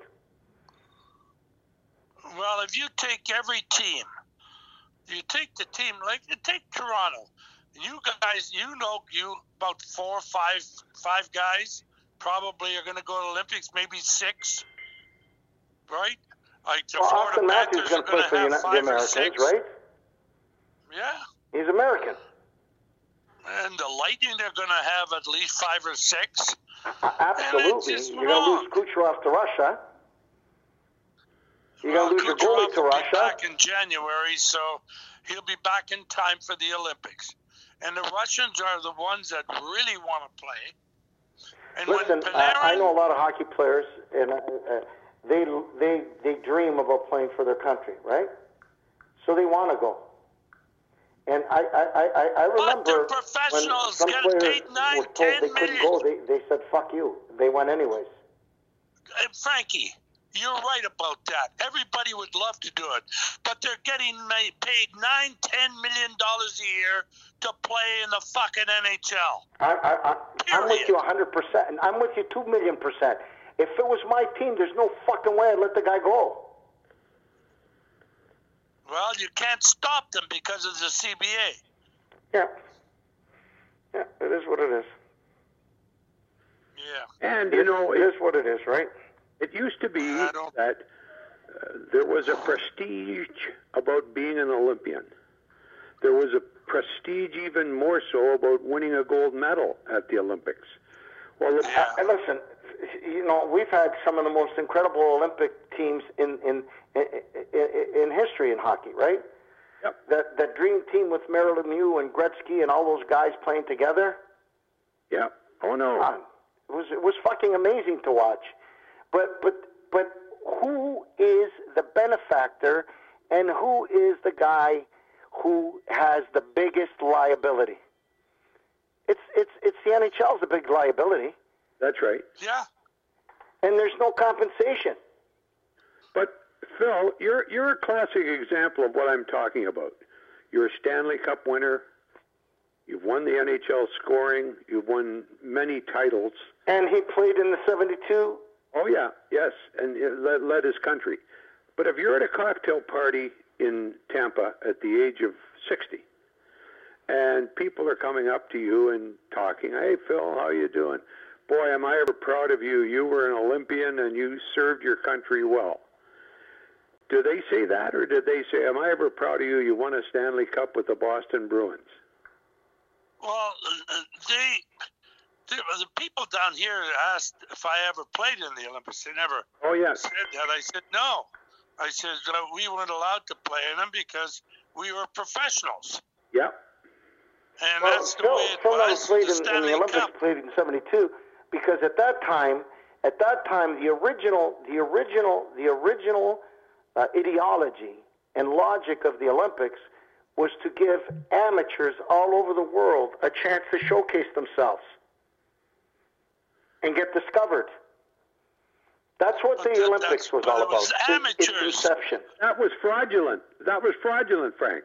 The team that won all the, Exactly. the Russians, that was hypocritical. They weren't amateurs. But, but what I'm just telling you that that was the the beginning of it. Uh, yeah. And then it became all bullshit because you know the the the the, the East Germans.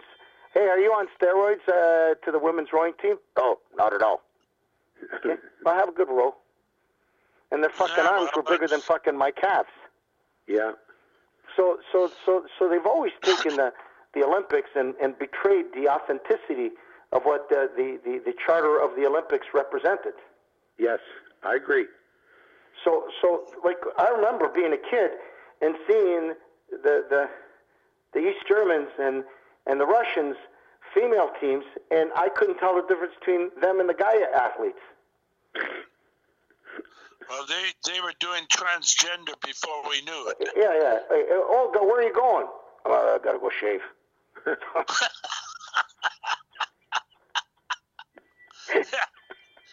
Funny. Did you take Well- steroid, Olga? No. I you know, just you fucking you used to see these rowing. You know, in the Olympics, the the rowing is is big. It's huge, right? And you see the arms in some of these women. It was scary. Oh, the East Oh, yeah. swimmers. East, like the Bulgarian women. Here's the the Bulgarian uh, uh, uh, rowing team. Oh, they're going 300 miles an hour.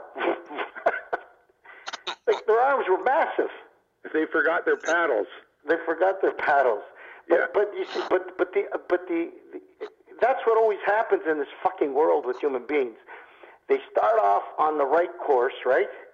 Yeah. And then then fraud and, and, and corruption and, and immorality just takes over.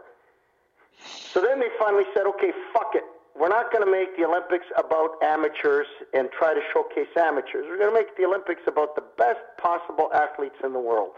So then Canada dominated the hockey, along with Finland, Sweden, and the United States, and the Russians, and the Czechs. I mean, all the hockey places, right? Yeah. The. Americans uh, dominated with basketball. And, and, and, you know, England, Italy, or whatever dominated in, uh, in, in soccer, football. Yeah. Now, if they ever brought in football, North American football, into the Olympics, the Americans would dominate. Probably. Probably, but it, you know, for some reason, football is not is not attuned to being an Olympic sport. It's because you, the, the, the, I believe the classification, Billy, is several countries have to have been well versed in that sport for many uh, years. Do you follow me? Yeah. So, like, you'll find basketball in China, you'll find basketball in Italy, you'll find basketball in Japan, right? Well, basketball is a world sport, sure. Yeah. So, you know, I mean, the Italians have one of the biggest professional leagues in the world in northern Italy. Uh-huh. So that's the way they classify it. I mean, and and, and baseball is going to be a, an Olympic sport because it's become huge. Yeah. But they still have field hockey, right? They they have lacrosse. It's an Olympic sport. But I mean, they are sports that you can play at a normal size. And I'm think I'm saying that, and I'm thinking of basketball. I mean, it's uh, Yeah, but what they do is if they if it's going to be an Olympic sport, they see how many countries in the world, right, yeah, are well versed in it, right? yeah, because they want the competition to become to make the Olympics. yeah, If if there's only fucking four teams, I mean four countries that play football, they're going to be in the Olympics every fucking year, and the other countries won't get a chance. You know what I'm saying to you? right. It's not a, it's not a, There's there's no competition, so. I, I, I- I believe to be an Olympic sport, it has to be well versed in, in a multitude of countries. yes.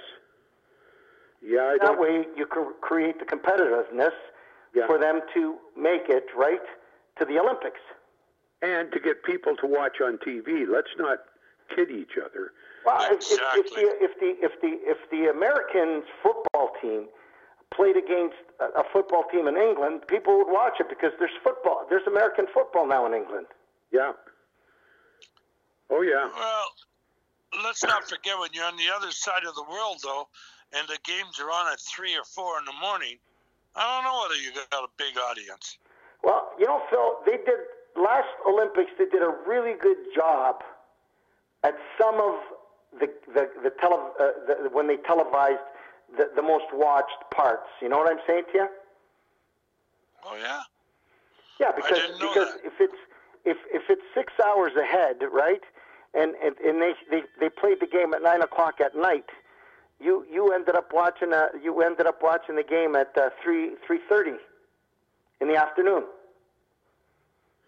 Well, you know what I find, Right. Frank, with the with the Olympics in Tokyo this past year, it didn't bother me. I, I got if I if I knew it was, uh, you know, I could get it on live. Uh, live in the evening, nine o'clock in the evening, was essentially nine o'clock in the morning in Tokyo. But I didn't I didn't mind it. I, I, I I'm I'm not a big guy on watching sports that I know the results of. Some people live and die; they tape them, so they don't know. But I, I just, I think your point's well made. It's hard to make it uh, a convenient time for everybody when you got a 24-hour clock. That's true. Well, I certainly would not get up at two and three o'clock in the morning to watch it. No, That's. I wouldn't. no, Of course, I'd never been a person to watch the Olympics. I never. I don't know why. I just never was into it. yeah.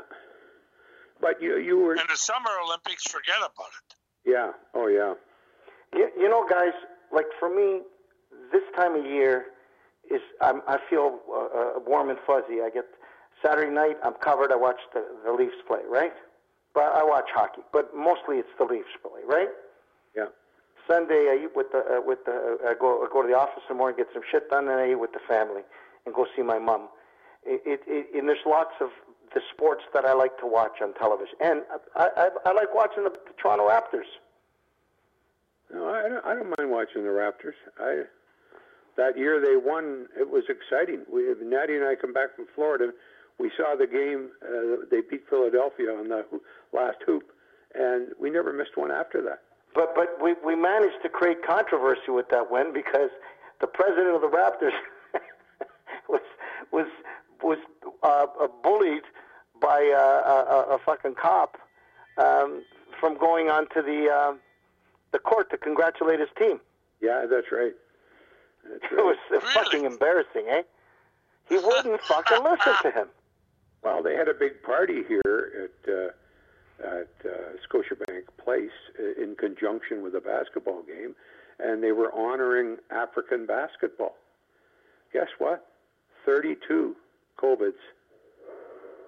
It was Yeah, well, you know, COVID, COVID. Uh, yeah, you know unless they, unless they figure out a proper plan, it's going to be with us for a long time.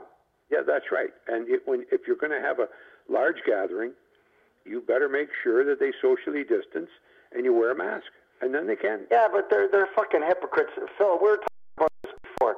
They they punish fucking restaurants like to the letter of the law, right? You got to wear a fucking mask. You got to be vaccinated. You can. Yeah, they punish. Meanwhile, people take public transit. They're piled in like fucking water buffaloes in the in the subway cars and in the in the street cars and in the buses, right?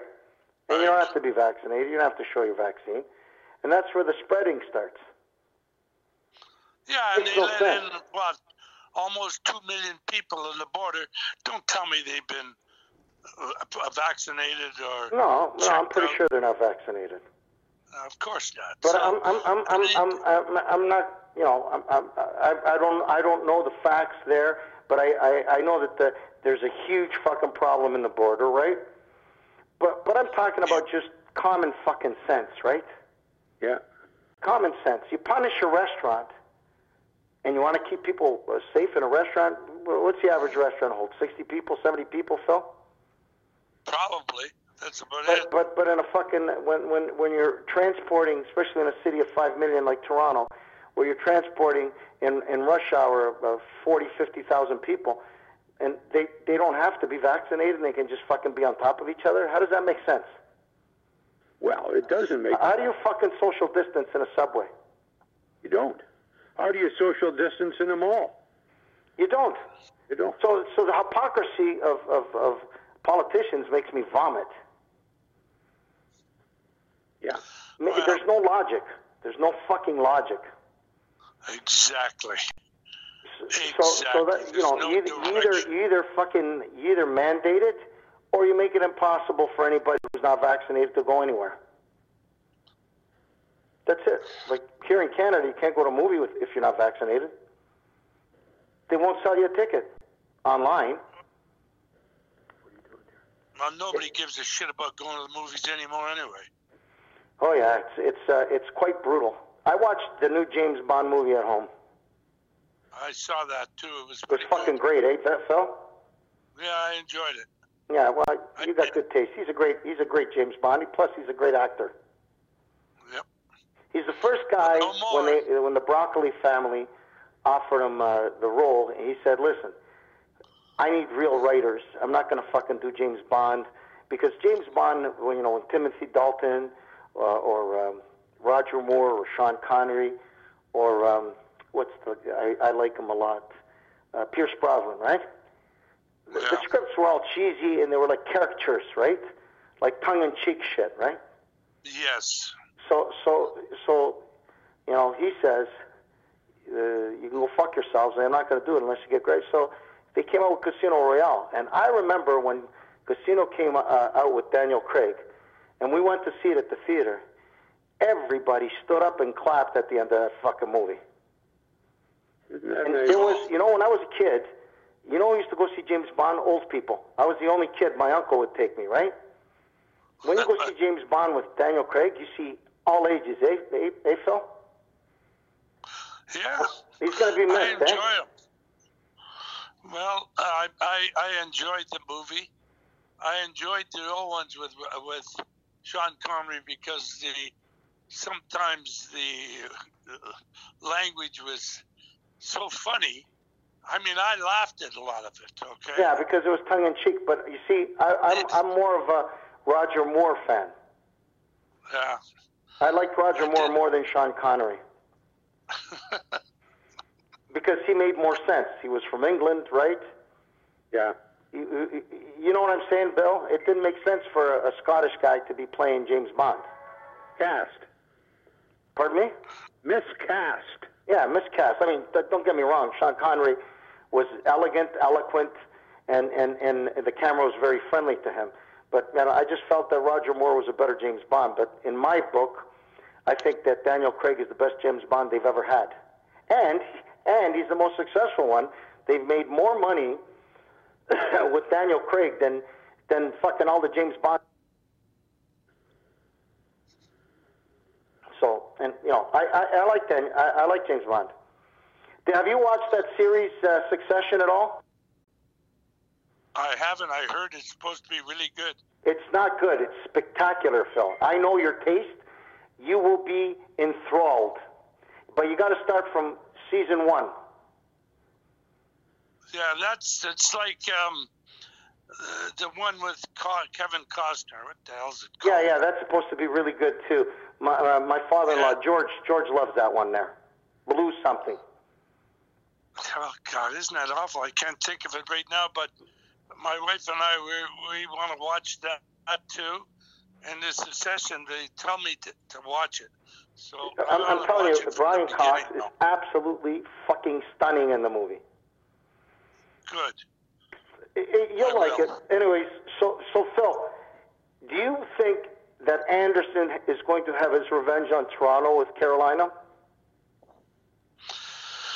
Well, I, I mean, I don't know. It, it might. He might because uh, Carolina is such a good team.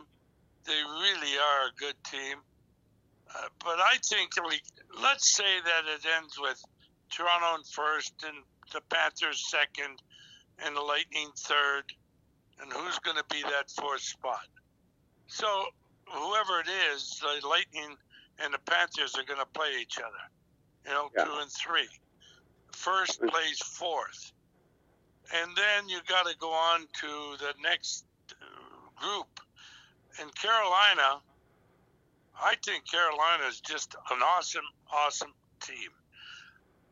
I, I, I was surprised that the Panthers picked up that Johansson on waivers from uh, uh, from um, Denver, Colorado, because they got two pretty darn good goaltenders. Yeah, and, why did uh, they I pick him up? surprised. He's the kid that played goal in, when uh, Colorado came to Toronto, Frank, and the the Leafs beat them eight to four or something. He's a great goalie. Yeah, there must be a reason, Phil. Maybe he's a good young goalie. He's a fucking great goalie. He's, uh, he's got uh, incredible reflexes. He's a great athlete. And also, maybe they're going to move one of the other guys. Well, that's the other thing. Yeah. Like like Andersen. What did they, they didn't sign him for for a lousy fucking four hundred thousand dollars or five hundred thousand dollars? Who? The Toronto Maple You Leafs mean just signed Andersen. Oh yeah, the They Leafs the Leafs gave up Andersen for four hundred thousand. Four hundred grand. Yeah, they paid. Uh, uh, They got Peter Mrazek for four hundred grand less. he went to Carolina for four hundred thousand more than the the Leafs were going to pay him. And and that's really? that's Yeah. for that. Yeah, I thought you would have Now known. that So surprises me. they lost him for four hundred fucking grand, Yeah.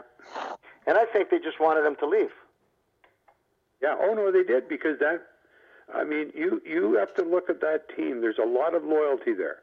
I don't know the general manager, but he better make sure the loyalty keeps his job. Well, I think I think what's going to keep his job, and you know, you guys can tell me at the end of uh, at the end of this, because I, I I really like Peter Mrazek, and I think that that uh, for they're going. to I agree with what you said, Bill. I think they made a deal with him that he's going to be a 50-50 goalie. Oh yeah, and he's got to sign Soupy Campbell. Campbell was so, here so for he's one not reason. gonna. There's no. There's no. There's no. But there's no fucking way. There's no fucking way that a guy uh, like Mrazek, who's making four million dollars a year, didn't go to Toronto to be a backup goalie. That's right. And he, he, he probably said to himself, well, I'm better than this guy. Now, based on the month of November, which was Campbell's greatest month, you should look at the st- statistics of his month of November. Yeah, but you also got to look at the defense of the Toronto Maple Leafs in the month of November. They had the lowest goals against. They played fucking phenomenal in front of them. They don't now, Frank. Well, I'm just telling you that the Chicago game between the Toronto Maple Leafs and Peter Mrazek was a net. I watched the game, and Toronto had no fucking reason to win that game. They played like shit. The only reason they won that game is that Mraz, Mrazek stood on his head. Yeah. And and and he was he was unbelievable. He made two sh- saves with his pad. Then he came across and he lifted the fucking puck and he got his pu- pad in the fucking air. yeah. Who scored the winning goal for the Leafs, Frank? I missed the whole game. And and and, and he, I'm glad you brought that up. I, I'm I, I, um, Andrew, who who scored that winning goal? David Kampf. Kampf. Say it again. David Kampf. David Kahn. Kampf. Yeah, but Comp. but, but the rule. The centerman. David Comp. Yeah, I know you. Centerman. But when I was a when I was a fucking kid, when I was a child, and I I, I played uh, uh, in uh, MTHL, the foot they taught us is if they shoot the puck along the glass, stay in your fucking net. Yeah. Don't move. Because you never know where the fuck it's gonna go. Oh no, no, no. You never know. And what did he do? He went out to play the fucking puck. Yep. And, and he played a great game. I mean, he, he was great throughout that whole game. Yeah. Oh, he's played well ever since uh, they changed coaches. Well, he's played well since they also Fleury came there because he's he wants to keep his job Yeah. because Fleury's been playing very well for Chicago, Yeah. And the fans love him. Don't you think Fleury's going to get traded? I think so. Oh yeah. I do.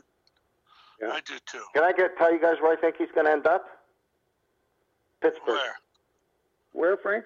Pittsburgh. Mm. I think he's going to retire in Pittsburgh. I think he's going to do the full round. And you know, goalies and players have done that before. You know that, eh? Yeah.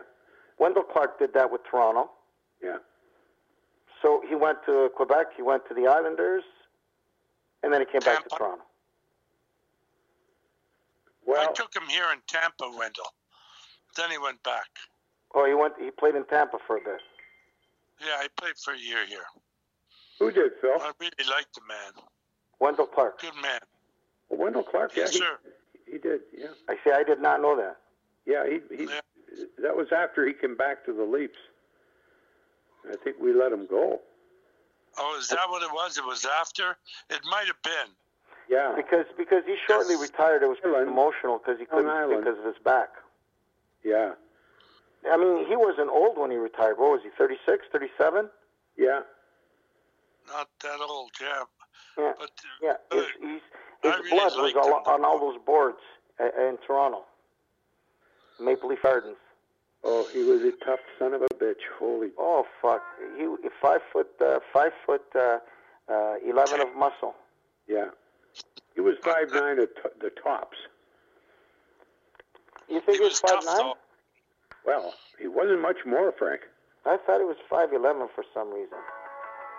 Well, he could beat the shit out of anybody. Yeah. Oh, he could Oh, boy. how to fight that guy. The only guy I saw beat him was Bob Rose. Rouse. Bob- Yeah, Bobby but Bob Rouse caught him. Bobby Rose and Bob Rose was fucking tough, eh? Yeah, He was one tough redhead. he tough. But Bobby Bobby Bobby Rose caught Wendel at the end of a shift, and Yeah. Bobby Rose was at the beginning of the shift. Yeah, it could have been. Could have Well, I'm just telling you, be- some players, and I'm not going to mention any, some guys who were supposedly tough fucking guys would always fight somebody at the end of their shift, and they were at the beginning of their shift. Been. Yeah, yeah, I find that a little fucking dirty, if you ask me. yeah. That, that should be noted. That should be noted. Am I right, Phil? Oh, yeah, but uh, sometimes the guy at the end of the shift is the instigator, basically. Not the, in, but the guy that starts it, really. Well, I know of a couple of players that have started fights at the beginning of their fucking uh, uh, at the beginning of their fucking shift with somebody at the end of the shift, but it didn't work out for one guy who fought. Uh, uh, uh, was it uh, McGrattan in Ottawa? Yeah, McGrattan. And McGrattan fucking cleaned his clock. Yeah. Oh no. So, Oh, so, that so happens anyways, it, it is what it is. Uh, I, I, I think I think that the Toronto Maple Leafs find themselves in a, an extremely enviable position this year, like they did last year. But you know, uh, Andersen only came back in the playoffs, and uh, you know, I hate to be redundant and, and repetitious. I just will never fucking understand why he's he was sitting on the bench when Toronto was up three one against Montreal, and all they had to do was clean him out. And then they, they left uh, Campbell in. Uh, now Montreal's three two. They left Campbell in. Now it's three three the series. Yeah. And they left Campbell in, and you saw what happened. Why the fuck wouldn't you play your number one goalie? Yeah. Well, you know that's an indication that the coach was doing what the general manager wanted. So he him was bidding the the general manager's. Uh, Yeah. yeah, the general manager is a Campbell guy. Mhm. I hope it works out for him. but it can't. He can't be I- a Campbell I can, guy because because if he was a Campbell guy, a hundred percent, there's no fucking way he would have brought Peter Mrazek and spent four million dollars. Well, I'm, I'm just telling you because he's got a I mean- kid, Woll, right, as a backup. He's got Hutchinson, which didn't work out, and the other guy. There's another guy. Why can't I remember his fucking name? He's a terrible goalie. yeah. Like, like one of the best tandems for Toronto since uh, was was Andersen and McElhinney. yeah, McElhinney. McElhinney, yeah. McElhinney, McElhinney. McElhinney, McElhinney, McElhinney. Yeah, a very McElhinney, McElhinney. That's one of the, you're correct. Irish, good Irish boy. What a great goalie that guy was. Well, he And he, they were almost back together with us. because Andersen went to Carolina and he was there. Hey, he played in Tampa the last two years. Right, Phil Yep. McElhinney? Yeah, won two cups. Yeah. There's there's the fucking irony of playing with Toronto, Phil. When you play with the Toronto Maple Leafs and they trade you, you win a Stanley Cup. Oh, well, I mean, play with Tampa, you got a pretty good chance of winning one. Well, look at uh, look at uh, Murphy. He got booed. He got booed right out of Toronto. They booed him right out of the fucking rink, Oh, no, straight he- to he- Detroit, and he won a fucking Stanley Cup with Detroit. Yeah, but Frank, Larry Murphy was a front runner. He could play on the good teams, but he couldn't play on the bad. Okay, well, my person, I don't want to diss the man. Uh, I know some people who know him. He said he's a great guy. Larry Murphy was one dimensional. He had a great point shot. He was a terrible defenseman. He would get beat all the time. Oh, and he he liked to throw the puck up up the fucking middle, and settle. Yeah. he was a turnover guy. In fact, I was at the the Leaf game in Maple Leaf Gardens when they were celebrating his I don't know what fucking game, 200th One thousandth game, Frank. What? It was his one thousandth game. Game, whatever it was. Well, he stunk the fucking joint up. He cost three goals. They booed him right off the fucking ice. Oh yeah. Well, we had to get rid of him. I'll never. They booed him. They booed him off the fucking ice. It was embarrassing. It was actually humiliating. Uh, he played so bad. He, he created three fucking goals. Oh fuck, he was awful. I couldn't. Yeah, he was awful. And then he went to fucking. Uh, he went to Detroit and won a Stanley Cup. Why did he? That's what happens to the Toronto Maple Leafs. Yeah. Oh no. You want to win a cup, you play Toronto, and then you go to another team. Yeah. Look, look at Daren Puppa. Daren Puppa left Toronto, and he won a fucking Stanley Cup. With whom? What, did, wasn't Daren Puppa your goalie when you won the Stanley Cup? No. No, in Tampa. I don't think. No, No. no, he wasn't. There was No, no. Who was your goalie? 2004 was Hobby Bullen. Hobby. Nikolai Khabibulin, Yeah. the great hope of the Winnipeg Jets, and then he became the greatest goalie in the world to play for uh, Phoenix, Arizona. Then he went to Chicago. But he won the Stanley Cup uh, for Tampa, their first cup. Yeah, two- only 2004. We Yeah. got him from from Arizona. I didn't know that, Phil. Jay Feaster him, made the deal to get him. And he was, uh, and we had. Um, oh, I played with his father, the goaltender. It was backup, crazy son of a bitch. Uh, who won 15 in a row when Khabibulin got hurt in the middle Oh, of the it- season. it- Jablonski? No. No. He, God, oh, I see his face. I see his father's face. I played with him in Boston. He was like with Cheesy, back up with Cheesy, and he played a few games. Oh God. For goalie too. How, how old was Nikolai Khabibulin when he came to play for you? I don't know. Probably thirty, maybe. No, 31? he had, to be, he had to be older than that. He, Maybe he was. I don't know. So did he play for you? Did he play? When did he play for you? Before he played for Winnipeg or after Winnipeg? I think after he retired with us, didn't he? Yeah, I think what happened. I thought. I, you know what? I'm so fucked in the head. And I thought he retired with the Chicago Blackhawks. he might have, but Frank, He might have. sorry, Khabibulin came from Phoenix to Tampa. So No, yes, Phoenix, yes. But he went from Hey, he went went from Winnipeg. Then they moved the team, the Jets, to to Phoenix. Correct? Yep. When the when the Jets, Then he won a Stanley Cup with Tampa, and then he went to Chicago. yeah, probably did. I don't know, but he he was moved around from there. Well, he, he, he they didn't want to pay him the money in Tampa. It was all over the papers. Yeah. Well, We couldn't. couldn't. That was one reason. Yeah, they aren't what they are now. No, not like they are now. That's for sure. But I was talking to a friend of mine, Phil, about that Boston group, uh, John Henry, yeah, and John had they're going to buy um, Liverpool in the English soccer. Uh, they're going to buy a major league uh, uh, football team. That's their next. Like they're going to put the whole package together, and it's Okay. fascinating. They're they're doing very well. And uh, boy. the guy that negotiated the uh, Pittsburgh deal said that uh, uh, Mario walked away with a hundred and eighty-five million. Good for Mario. I know it's wonderful for him because he was stuck in Pittsburgh with all his deferred money gone, and so he had to play and work for the team to get it back, and he did, and that's a credit. And he did, and he stuck it out, and good for him. Yeah.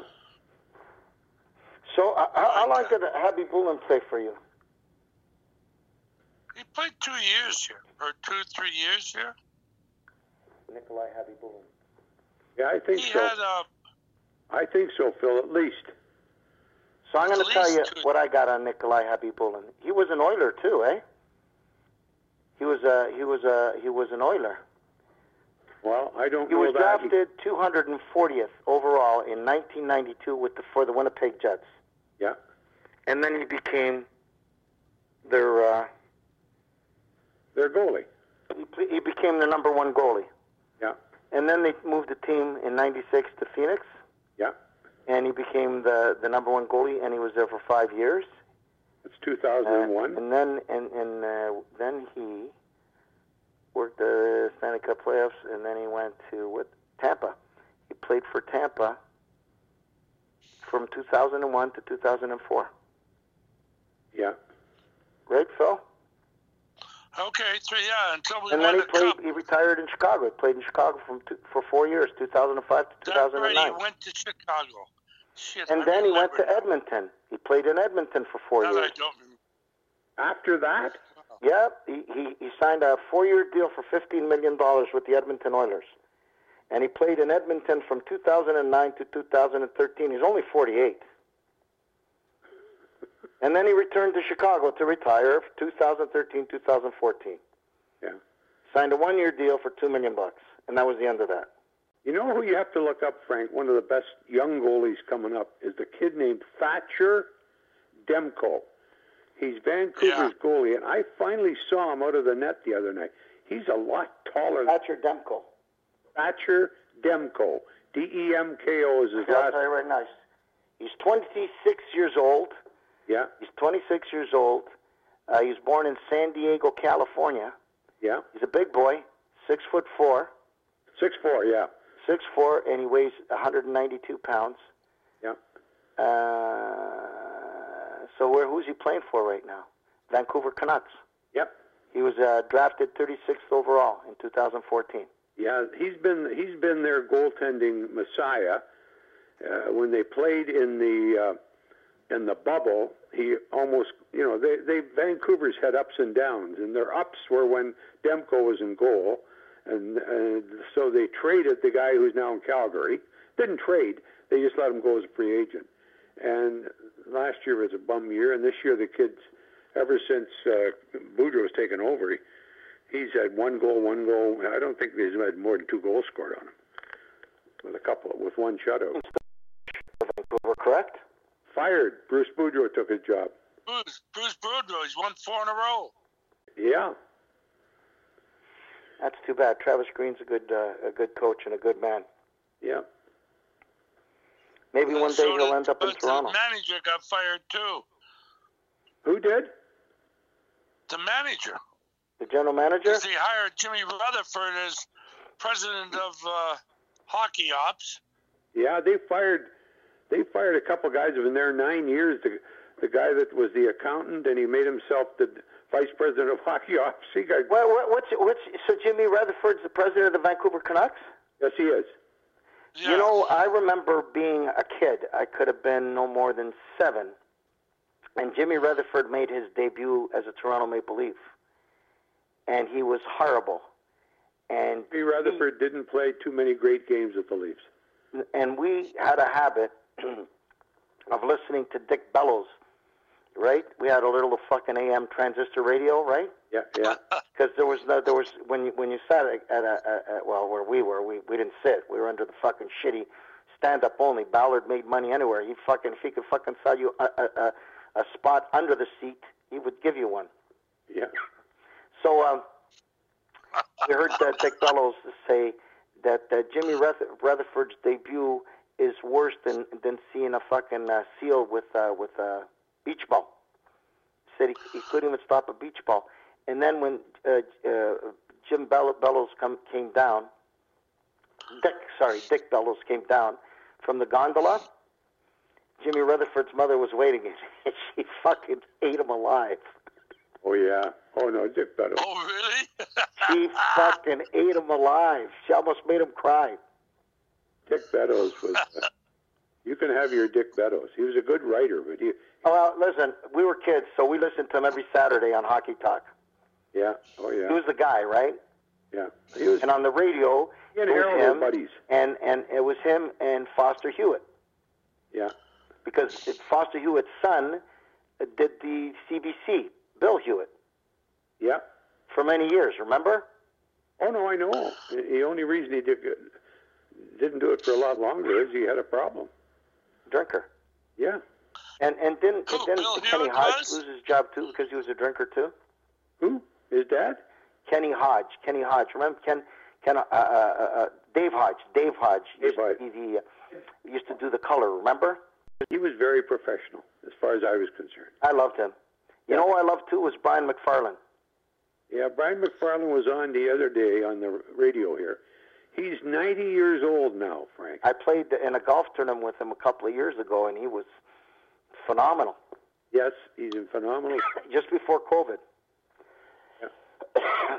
Anyways, time goes by pretty fast, eh? Yeah. Oh yeah. Wow. Uh, you, you, you're fucking lucky, Phil. Your team seems to be intact. What's that? The team? Yeah, your team seems to be completely intact. Well, like it's, You got it's too many. Guys are out. You know, you got you got Kucherov out. You've got Point out. You've got Cirelli out. You've got but you're still in second out. place or third got place. Bogosian out. Way too many injuries. Yeah, but you're still in uh, second place, right? Yeah, well, uh, th- th- they have to just. Uh, Vasilevskiy's been huge. Fucking one of the best goalies in the world. How old is he now? 26. I think so. 26, 27. Yeah. He's st- he's still, he's at he's at the pinnacle of his fucking career, eh? Oh, sure he is. Well, Sure he is. And that's what. That's why they'll win for uh, for another couple. I think they, they could they could run it for four. I listen. I hope Tampa or Toronto wins because they're both favorite teams of mine. But I predict that Carolina's going to win the Stanley Cup this year. Ah, I don't think so, Frank. Mm, I think they're going to win, man. They they look pretty solid, and they are a fucking machine, eh? You know who's really playing tell you well what. and knows this a lot better than I? It's uh, the captain, Phil. Stevie uh, Stevie Wonder, Who? what? your captain. Who's Yeah, uh, Stamkos. Stamkos? Yeah, He's Sam. playing the best hockey I've seen him play in years. Well, it's because he's not hurt, Phil. He's not hurt. Yeah. He said, you, you know what he said, and he probably told you this, Phil. He had more time this summer to get himself in shape, and he worked pretty hard. I think he wants to go on the Olympic team because that's the way he's playing. Yeah, but he's had problems with bone spurs. He's I had know, problems broken with. legs. He's had problems ever since he broke his leg on a Saturday afternoon in Boston Garden. Yes, yes, Boston correct. Garden. Without a doubt. Yeah, and Anyway, he's he got four points here in Toronto, I think, goal and three, yeah, and he's so he playing quicker. well. But I got to tell you, a couple of times you're watching them, they look tired, boy. They look so tired. Oh, your They guys? played till July. Oh, yeah. well, that's because of fucking greed. That's greed. They they they play too many games.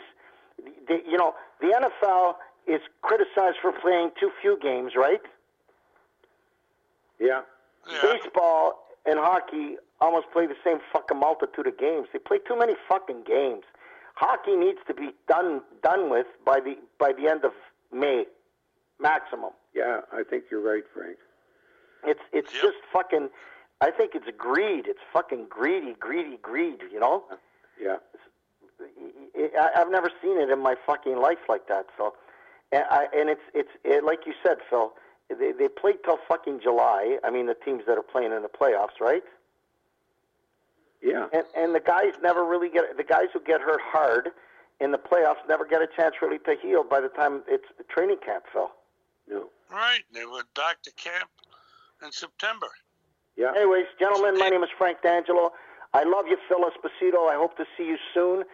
Um, Okay. I the great Bill Watters, and thank you for Suj- Sugith uh, uh, being with us. His show starts this Saturday on CTV. Um, he's a great actor. Uh, my name is Frank D'Angelo. This is NSS Live. Thank you, Andrew, uh, our executive producer. This is www.nextsportstar.com, free worldwide internet TV. It's unscripted, it's uncensored, and if you have a chance to protect yourself, do it, and don't sneeze on anybody, you fucking asshole. So, baby,